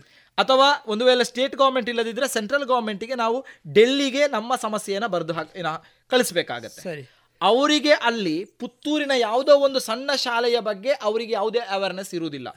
ಇವತ್ತಿನ ನೀವು ಗೌರ್ಮೆಂಟಿನ ಹಲವು ಡಿಸಿಷನ್ಸ್ಗಳನ್ನು ನೋಡ್ತಾ ಬಂದರೆ ಅದು ಸೆಂಟ್ರಲೈಸ್ಡ್ ಆಗಿರುತ್ತೆ. ಬಹಳ ಕಷ್ಟವಾದ ಬಹಳ ಕಷ್ಟ. ಯಾಕಂತ ಹೇಳಿದ್ರೆ ಅವರಿಗೆ ಅವರ ಪರ್ಸ್ಪೆಕ್ಟಿವ್ನಲ್ಲಿ ಅದು ನಿಲುಕದೇ ಇರುವಂತ ವಿಚಾರ. ವಿಚಾರ. ಸೊ ಲೋಕಲ್ ಗೌರ್ಮೆಂಟ್ ನಿರ್ಮಾಣ ಆದಾಗ ಆ ಲೋಕಲ್ನಲ್ಲಿ ಜಾಸ್ತಿ ಅವನು ಅದರ ಬಗ್ಗೆ ಫೋಕಸ್ ಅನ್ನ ಮಾಡ್ಲಿಕ್ಕೆ ಇರುವುದರಿಂದ ಅವನಿಗೆ ಆ ಊರಿನ ಪ್ರತಿಯೊಂದು ಸಮಸ್ಯೆಗಳು ಗೊತ್ತಾಗುತ್ತೆ. ಸರಿ. ಈಗ ನಾಲ್ನೂರು ಜನರಿಗೆ ಒಬ್ಬ ವ್ಯಕ್ತಿ ಆಯ್ಕೆ ಆಗುದು ಅಂತಾದ್ರೆ ಅವನಿಗೆ ಆ ನಾಲ್ನೂರು ಜನರ ಪರಿಚಯವೂ ಇರ್ತದೆ. ಹೌದು. ಸೊ ಅವನಿಗೆ ಆ ನಾಲ್ನೂರು ಜನರ ಒಂದು ಸಮಸ್ಯೆಗಳು ಏನು ಅನ್ನೋದು ಗೊತ್ತಿರುತ್ತೆ. ಹೌದು. ಉದಾಹರಣೆಗೆ ಯಾರಿಗೆ ಮನೆ ಇಲ್ಲ. ಯಾರಿಗೆ ಉದ್ಯೋಗ ಇಲ್ಲ ಯಾರಿಗೆ ನರೇಗಾ ಕಾರ್ಡ್ ಆಗಬೇಕು ಯಾರಿಗೆ ಮನೆಗೆ ನೀರು ಬೇಕು ಯಾರ ಮನೆಯಲ್ಲಿ ಕರೆಂಟ್ ಇಲ್ಲ ಇದು ಸೆಂಟ್ರಲ್ ಗೌರ್ಮೆಂಟ್ಗೆ ಗೊತ್ತಿಲ್ಲದೆ ಇರಬಹುದು ಹೌದು ಅದು ಕಷ್ಟ ಅವರಿಗೆ ತಿಳಿಯುವುದು ಕೂಡ. ಹೌದು ಯಾಕೆಂತ ಹೇಳಿದ್ರೆ ಇಡೀ ದೇಶವನ್ನ ಒಬ್ಸರ್ವ್ ಮಾಡ್ತಾ ಬಂದ್ರೆ ನಿಮಗೆ ಅವರಿಗೆ ಅರ್ಥ ಮಾಡಿಕೊಳ್ಳಿಕ್ಕೆ ಸಾಧ್ಯ ಇಲ್ಲ. ಅಥವಾ ಸ್ಟೇಟ್ ಗವರ್ಮೆಂಟಿಗೂ ಅದರ ವ್ಯಾಪ್ತಿ ದೊಡ್ಡದಿರುವುದರಿಂದ ಖಂಡಿತ ಸಾಧ್ಯ ಇಲ್ಲ. ಹೌದು. ಬಟ್ ಒಬ್ಬ ಗ್ರಾಮ ಪಂಚಾಯತ್ ಮೆಂಬರಿಗೆ ಅವನು ಬರೇ ನಾಲ್ನೂರು ಜನರನ್ನ ಮಾತ್ರ ನೋಡಿಕೊಳ್ಳಿಕ್ಕೆ ಇರುವುದರಿಂದ ಅವನಿಗೆ ಸಮಸ್ಯೆಗಳು ಗೊತ್ತಾಗುತ್ತೆ. ಹೌದು. ಸೊ ಅವನಿಗೆ ಅದನ್ನ ಸಮಸ್ಯೆಗಳನ್ನ ಅಲ್ಲೇ ಸಾಲ್ವ್ ಮಾಡ್ಲಿಕ್ಕೆ ಅವಕಾಶ ಇದೆ. ಹೇಗೆ ಅಂತ ಹೇಳಿದ್ರೆ ಸ್ಟೇಟ್ ಗೌರ್ಮೆಂಟ್ ಗೌರ್ಮೆಂಟ್ ಮತ್ತು ಸೆಂಟ್ರಲ್ ಗೌರ್ಮೆಂಟ್ ಸಿಕ್ಸ್ಟಿ ಮತ್ತೆ ಫೋರ್ಟಿ ಹಂತದಲ್ಲಿ ಅನುದಾನಗಳನ್ನು ಬಿಡುಗಡೆ ಮಾಡುತ್ತೆ. ಸರಿ ಮೊದಲ ಅರವತ್ತು ಅರವತ್ತು ಪರ್ಸೆಂಟ್ ಅನ್ನ ಸ್ಟೇಟ್ ಗೌರ್ಮೆಂಟ್ ಇನ್ವೆಸ್ಟ್ ಮಾಡುತ್ತೆ ನಲವತ್ತು ಪರ್ಸೆಂಟ್ ಅನ್ನ ಸೆಂಟ್ರಲ್ ಗೌರ್ಮೆಂಟ್ ಬೇರೆ ಬೇರೆ ರೀತಿಯ ಯೋಜನೆಗಳ ಮೂಲಕ ಕಳಿಸಿಕೊಡ್ತದೆ. ಸರಿ ಪ್ರತಿ ಗ್ರಾಮ ಪಂಚಾಯತ್. ಪ್ರತಿ ಗ್ರಾಮ ಪಂಚಾಯತಿಗೆ ಜೊತೆಗೆ ಇವರು ಏನ್ ಮಾಡ್ತಾರೆ ಅಂತ ಹೇಳಿದ್ರೆ ಇವರೇ ಕೆಲವೊಂದು ಇನ್ಕಮ್ ಅನ್ನ ಸೃಷ್ಟಿ ಮಾಡಿಕೊಳ್ತಾರೆ. ಉದಾಹರಣೆಗೆ ನೀ ನಾವು ನೀವೆಲ್ಲ ಭೂ ಕಂದಾಯ ತೆರಿಗೆ ಕೊಡ್ತೇವೆ ಸರಿ. ನೀರಿನ ತೆರಿಗೆ ಕೊಡ್ತೇವೆ. ಆಮೇಲೆ ನಮ್ಮ ಮನೆ ಇದ್ರೆ ಮನೆ ತೆರಿಗೆ ಕೊಡ್ತೇವೆ. ಬಿಲ್ಡಿಂಗ್ ಇದ್ರೆ ಅದಕ್ಕೆ ತೆರಿಗೆ ಅಂತೇಳಿ ಕಟ್ತೇವೆ. ಅಥವಾ ಈಗ ಈಗಿನ ಹೊಸ ಕಾನೂನಿನ ಪ್ರಕಾರ ನಾವೇನಾದ್ರೂ ಒಂದು ನಮ್ಮ ಊರಿನ ಮಾರ್ಗದ ಸೈಡಿನಲ್ಲಿ ಒಂದು ಬ್ಯಾನರ್ ಹಾಕಬೇಕು ಅಂತಿದ್ರು ಅದಕ್ಕೂ ನಾವು ಪರ್ಮಿಷನ್ ಅನ್ನ ಗ್ರಾಮ ಪಂಚಾಯತ್ ಅಥವಾ ತಾಲೂಕ್ ಪಂಚಾಯತ್ ಅಥವಾ ಜಿಲ್ಲಾ ಪಂಚಾಯತ್ ಪಡಿ ಪಡ್ಕೊಳ್ಬೇಕಾಗತ್ತೆ. ಜೊತೆಗೆ ಅದಕ್ಕೆ ಇಂತಿಷ್ಟು ದುಡ್ಡು ಅಂತೇಳಿ ನಾನು ಕೊಡ್ಬೇಕಾಗತ್ತೆ. ಸೊ ಇದೆಲ್ಲವೂ ಸಹ ಅವರಿಗಿರುವಂತಹ ಆದಾಯ ಆದಾಯದ ಮೂಲಗಳು. ಜೊತೆಗೆ ಅವ್ರು ಏನ್ ಮಾಡ್ತಾರೆ ಅಂತ ಹೇಳಿದ್ರೆ ಒಂದು ಬಸ್ ಸ್ಟ್ಯಾಂಡ್ ಕಟ್ತಾರೆ. ಹೌದು. ಸೊ ಬಸ್ ಸ್ಟ್ಯಾಂಡ್ ಕಟ್ಟುವಾಗ ಎರಡು ಬಸ್ ಸ್ಟ್ಯಾಂಡಿನ ಆಚೆ ಈಚೆ ಎರಡು ಅಂಗಡಿಗಳನ್ನ ನಿರ್ಮಾಣ ಮಾಡ್ತಾರೆ. ಹೌದು.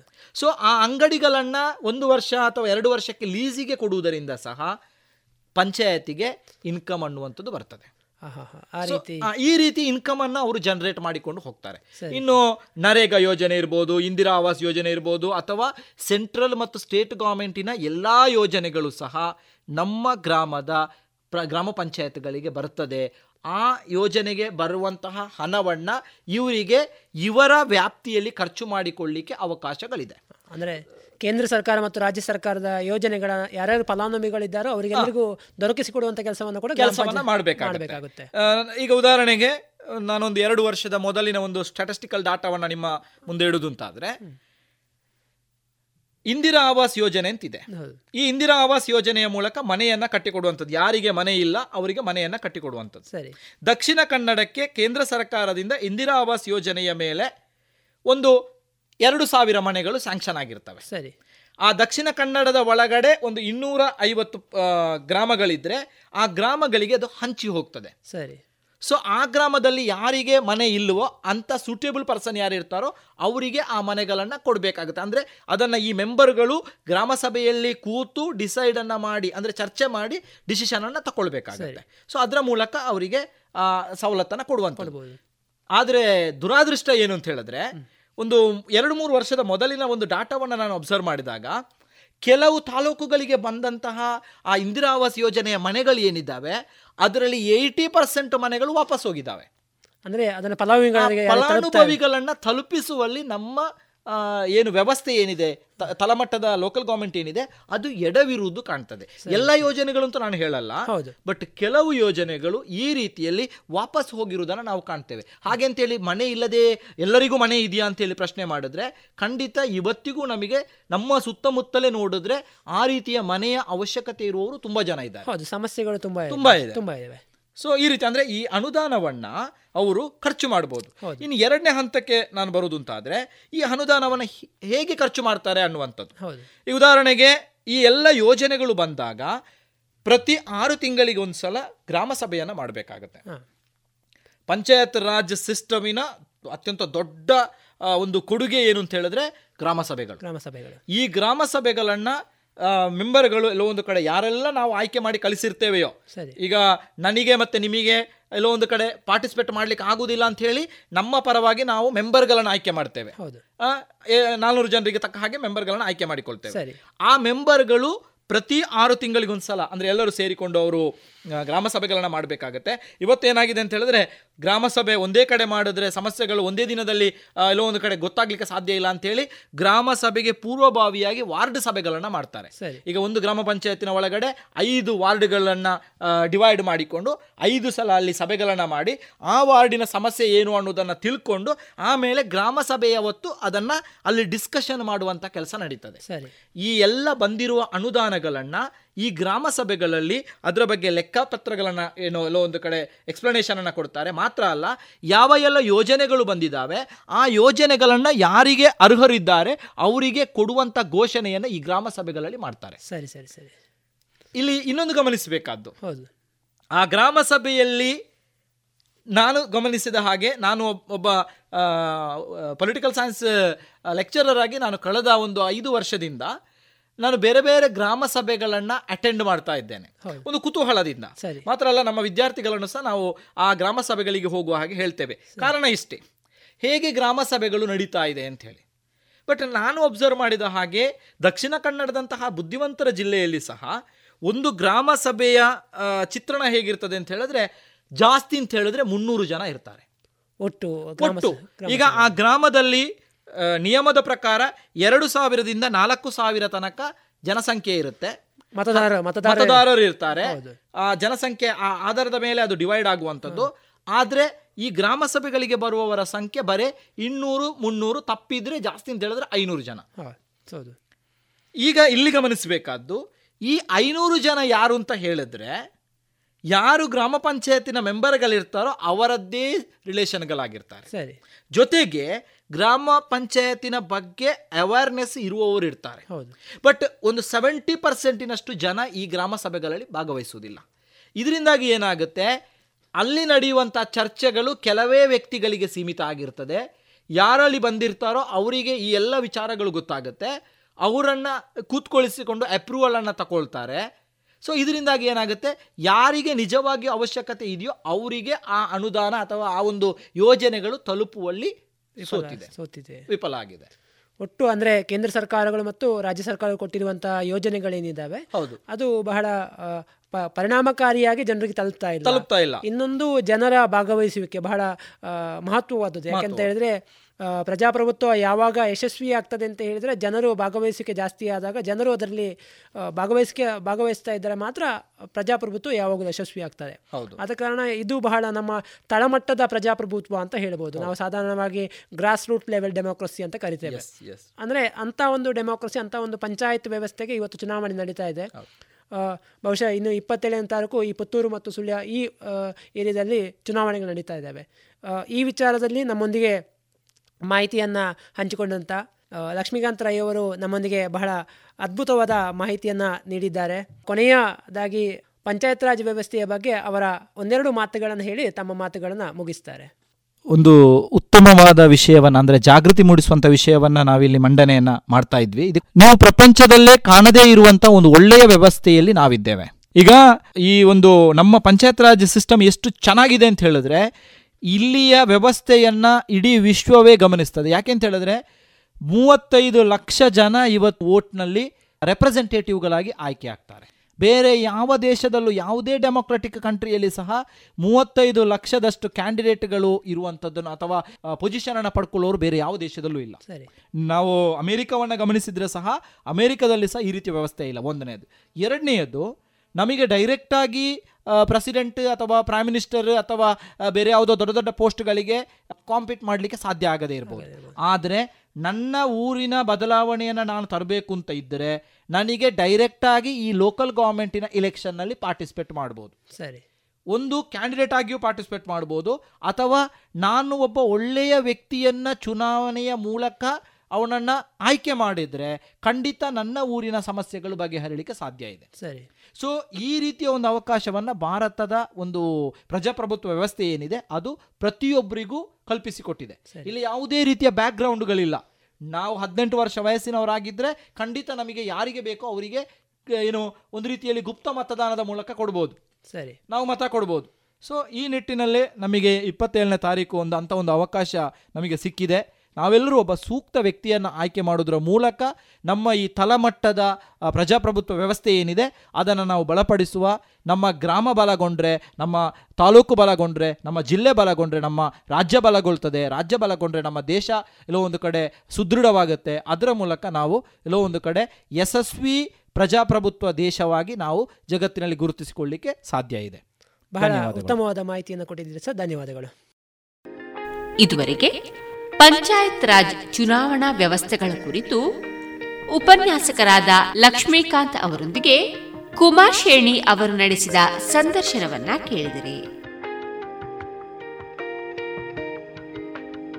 ಇನ್ನೀಗ ವಿದ್ಯಾರ್ಥಿನಿ ನಿತ್ಯ ಆರ್ಕೆ ಅವರಿಂದ ಲೇಖನ ವಾಚನ ಹೂವು ತಿಳಿಸಿದ ಜೀವನದ ಸತ್ಯ. ಹೂವು ತಿಳಿಸಿದ ಜೀವನದ ಸತ್ಯ. ಆಕೆಯದು ಕಡು ಬಡತನದ ಕುಟುಂಬ. ಆದರೂ ಅಲ್ಲಿ ಪ್ರೀತಿಗೇನೂ ಕೊರತೆ ಇರಲಿಲ್ಲ. ಆಕೆ ಒಬ್ಬಂಟಿ ಎಂದು ಯಾವತ್ತೂ ಇದ್ದವಳಲ್ಲ. ಎಷ್ಟೇ ಕಷ್ಟ ಬಂದರೂ ಧೃತಿಗೆಡುತ್ತಿರಲಿಲ್ಲ. ಕೈಯಲ್ಲಿ ಶಕ್ತಿ ಇರುವವರೆಗೂ ದುಡಿಯಬಲ್ಲೆ ಎಂಬ ಬಲವಾದ ಆತ್ಮವಿಶ್ವಾಸ ಅವಳದು. ಪುಟ್ಟ ಸಂಸಾರ, ಅದೇ ಆಕೆಯ ಜಗತ್ತು. ತನ್ನ ಮಕ್ಕಳನ್ನು ಚೆನ್ನಾಗಿ ಓದಿಸಿ ಉತ್ತಮ ಸ್ಥಾನದಲ್ಲಿ ನಿಲ್ಲಿಸಬೇಕೆಂಬ ಬಯಕೆ. ಅದಕ್ಕಾಗಿ ದಿನಪೂರ್ತಿ ಅಲ್ಲಿ ಇಲ್ಲಿ ಕೆಲಸ ಮಾಡಿಕೊಂಡು ಮಕ್ಕಳನ್ನು ಸಾಕುತ್ತಿದ್ದಳು. ಹೇಳಿ ಕೇಳಿ ತಾಯಿ ಹೃದಯ, ಎಷ್ಟೇ ಕಷ್ಟ ಬಂದರೂ ತಾನೇ ನುಂಗಿಕೊಂಡು ತನ್ನ ಕಷ್ಟಗಳು ಯಾವುದೇ ಮಕ್ಕಳಿಗೆ ತಿಳಿಯಬಾರದೆಂದು ಅವರೆದುರು ನಗು ನಗುತ್ತಾ ಇರುತ್ತಿದ್ದಳು. ಅದೆಷ್ಟೋ ರಾತ್ರಿಗಳು ಆಕೆ ಉಪವಾಸ ಇದ್ದದ್ದು ಇದೆ.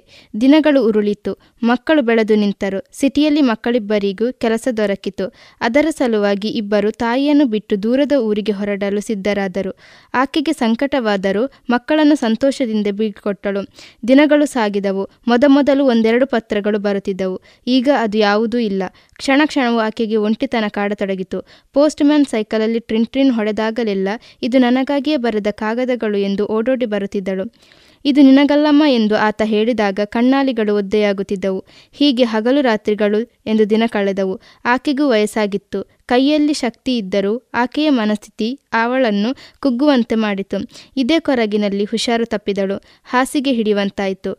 ಊರಿನವರು ಸಿಟಿಯಲ್ಲಿರುವ ಮಕ್ಕಳಿಬ್ಬರಿಗೂ ಪತ್ರ ಬರೆದು ವಿಷಯ ಮುಟ್ಟಿಸಿದರು. ಮಕ್ಕಳಿಬ್ಬರು ಮನೆಗೆ ಓಡೋಡಿ ಬರುತ್ತಿರುವುದನ್ನು ಕಂಡು ನನಗಾಗಿಯೇ ಬಂದಿರುವವರೆಂದುಕೊಂಡಳು ಮಕ್ಕಳಿಬ್ಬರು ಕೆಲ ದಿನಗಳ ಮಟ್ಟಿಗೆ ಊರಿನಲ್ಲೇ ಉಳಿದುಕೊಂಡರು. ಸ್ವಲ್ಪ ಸ್ವಲ್ಪ ಚೇತರಿಸಿಕೊಂಡಳು. ಆಕೆಯ ಸಂತೋಷಕ್ಕೆ ಪಾರವೇ ಇರಲಿಲ್ಲ. ಆದರೆ ಆ ಸಂತೋಷ ಹೆಚ್ಚು ದಿನ ಉಳಿಯಲಿಲ್ಲ.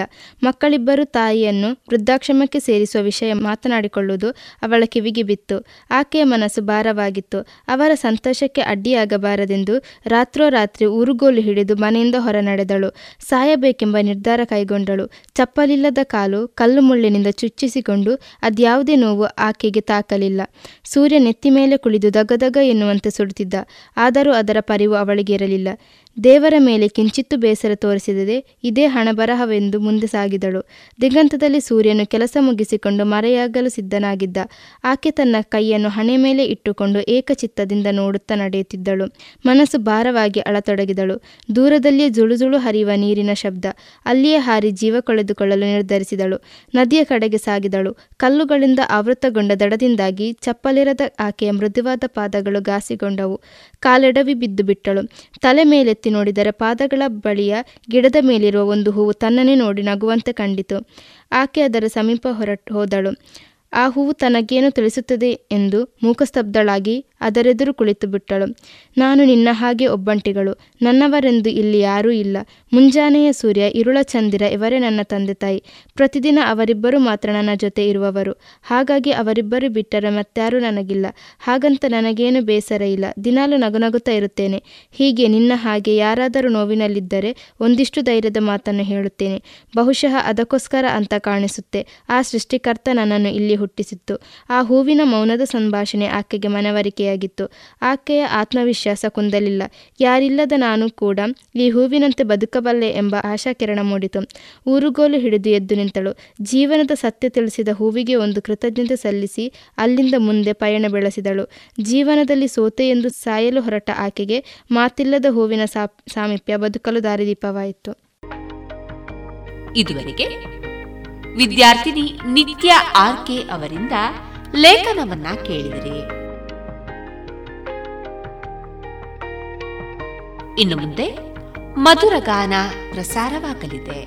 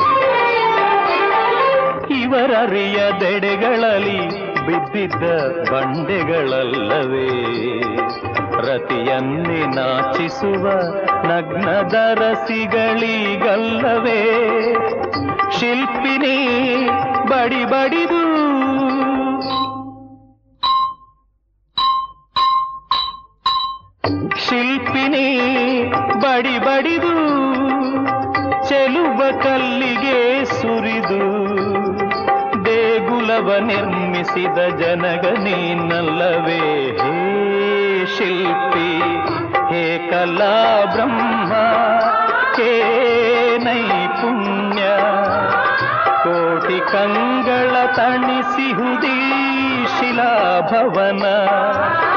ಕಾಲದಂಚಿನವರೆಗೂ ಇದು ಚಿರನೂತನ. ನಿನಗೆ ಶರಣು. ಗುಡಿಯಲ್ಲವಿದು ಕಲೆಯ ಉಗ್ರಾಣ ಶಿಲ್ಪಿ ಹೇ ಕಲಾ ಬ್ರಹ್ಮ ಹೇ ನೈಪುಣ್ಯ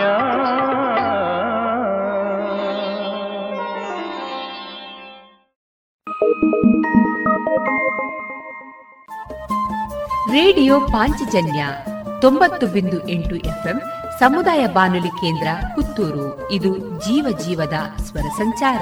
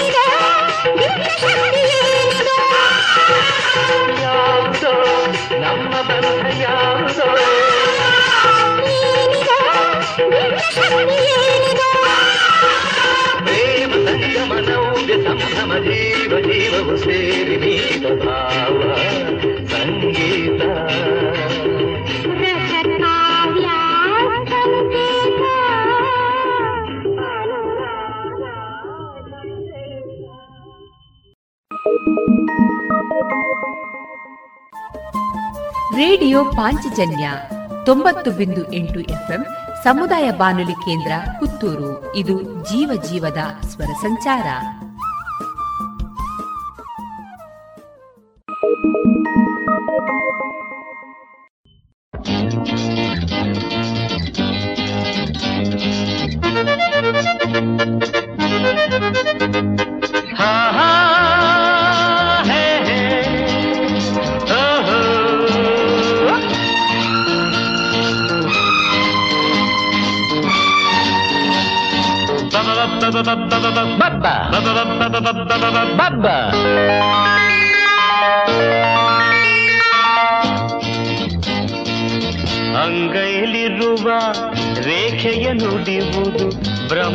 ಬರೆದ ಬರಹವನು.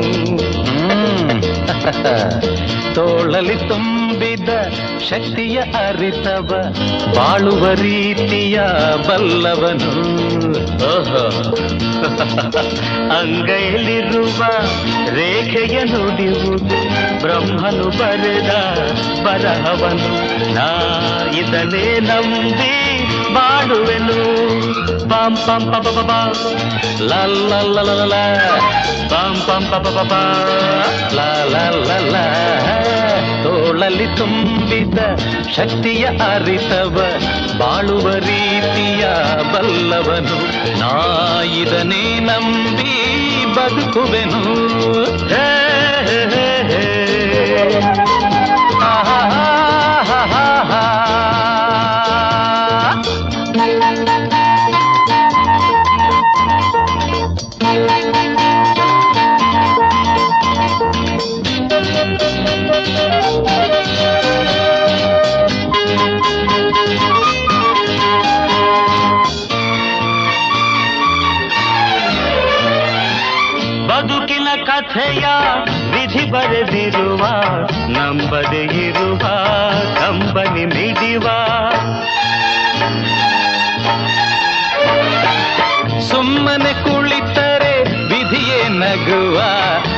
ದುಡಿದರೆ ತಾನೇ ಅನ್ನವ ನೀಡುವ.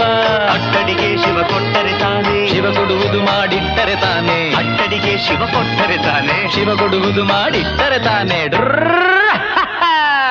ತೋಳಲಿ ತುಂಬಿದ ಶಕ್ತಿಯ ಅರಿತವ ಬಾಳುವ ರೀತಿಯ ಬಲ್ಲವನು ನಾಯಿದನೇ ನಂಬಿ ಬದುಕುವೆನು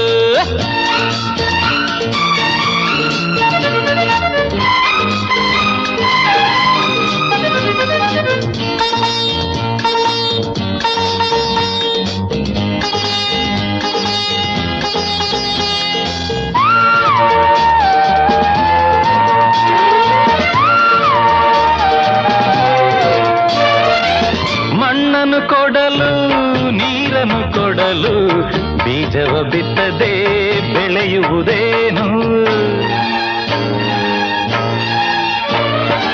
ಬೆಳೆದರೆ ಏನು ಗಳಿಸಿದರೇನು ದೇವನು ಕೊಡದಿರೆ ಏನಿದ್ದೇನು ಮನಸೊಂದಿದ್ದರೆ ಮಾರ್ಗವು ಉಂಟು. ಆ ಮನದಲ್ಲಿಯೂ ದೇವರು ಉಂಟು. ಮನಸೊಂದಿದ್ದರೆ ಮಾರ್ಗವು ಉಂಟು. ಆ ಮನದಲ್ಲಿಯೂ ದೇವರು ಉಂಟು. ಅಂಗೈಲಿರುವ ರೇಖೆಯ ನುಡಿಯುವುದು ಬ್ರಹ್ಮನು ಬರೆದ ಪರಹವನು ನಾ ನಂಬಿ ಬಾಳುವೆನು. ತೋಳಲಿ ತುಂಬಿದ ಶಕ್ತಿಯ ಅರಿತವ ಬಾಳುವ ರೀತಿಯ ಬಲ್ಲವನು. ನಾ ಇದನ್ನೇ ನಂಬಿ ಬದುಕುವೆನು. ಆಹಾ.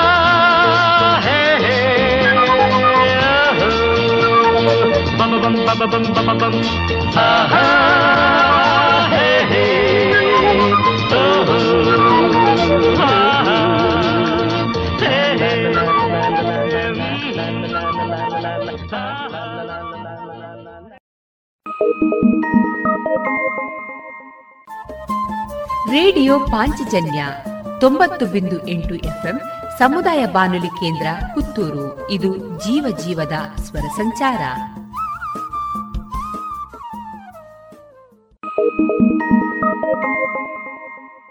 ನೀ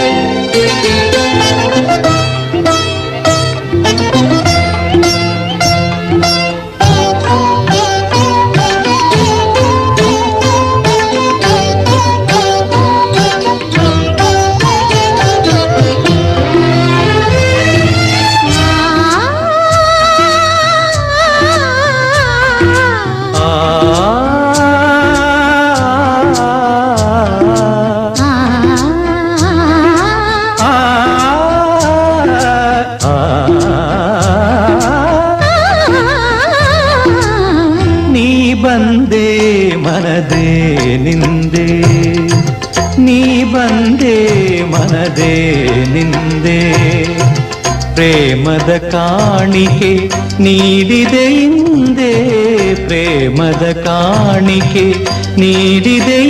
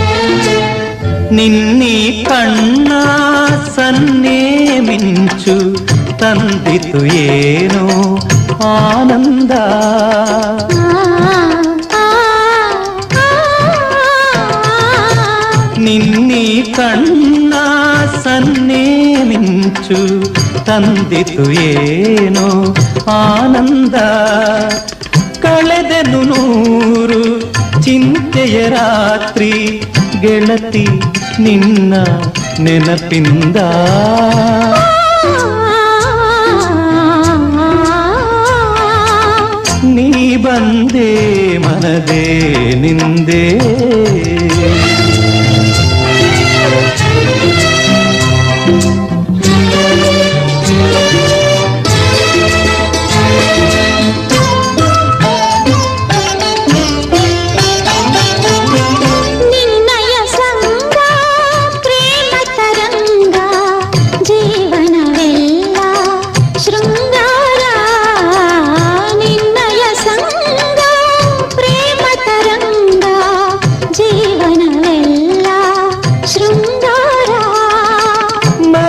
ಮರೆಯುವ ನಾವು ಮನಸ್ಸಿನ ನೋವು ಮರೆಯುವನಾವು ಮನಸ್ಸಿನ ನೋವು ಒಲವೇ ನಮ್ಮ ಆಧಾರ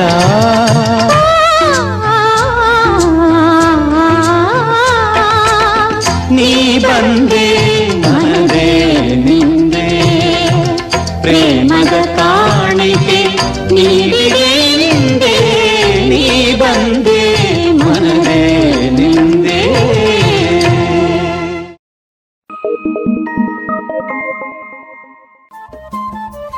ರೇಡಿಯೋ ಪಾಂಚಜನ್ಯ ತೊಂಬತ್ತು ಬಿಂದು ಎಂಟು ಎಫ್ಎಂ ಸಮುದಾಯ ಬಾನುಲಿ ಕೇಂದ್ರ ಪುತ್ತೂರು. ಇದು ಜೀವ ಜೀವದ ಸ್ವರ ಸಂಚಾರ.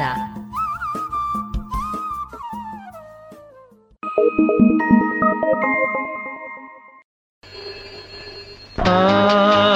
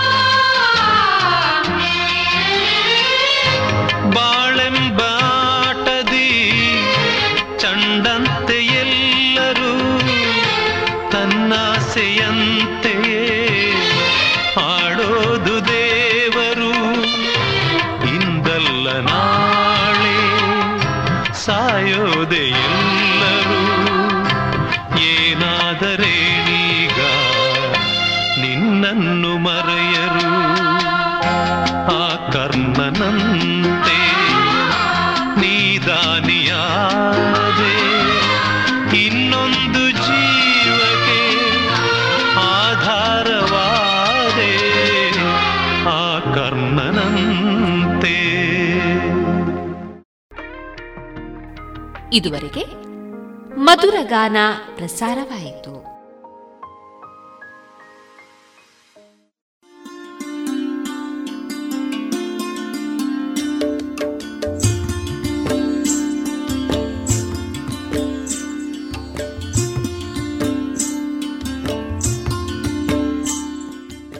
ರೇಡಿಯೋ ಪಾಂಚಜನ್ಯ ಸಮುದಾಯ ಬಾನುಲಿ ಕೇಂದ್ರದಿಂದ ನಿಮ್ಮ ಕಾರ್ಯಕ್ರಮಗಳು ಪ್ರಸಾರವಾಗಬೇಕೆ? ಹಾಗಿದ್ದರೆ ನಮ್ಮನ್ನು ಸಂಪರ್ಕಿಸಿ. ನಮ್ಮ ದೂರವಾಣಿ ಸಂಖ್ಯೆ ಸೊನ್ನೆ ಎಂಟು ಎರಡು ಐದು ಒಂದು, ಎರಡು ಒಂಬತ್ತು ಎಂಟು ನಾಲ್ಕು ಒಂಬತ್ತು ಒಂಬತ್ತು.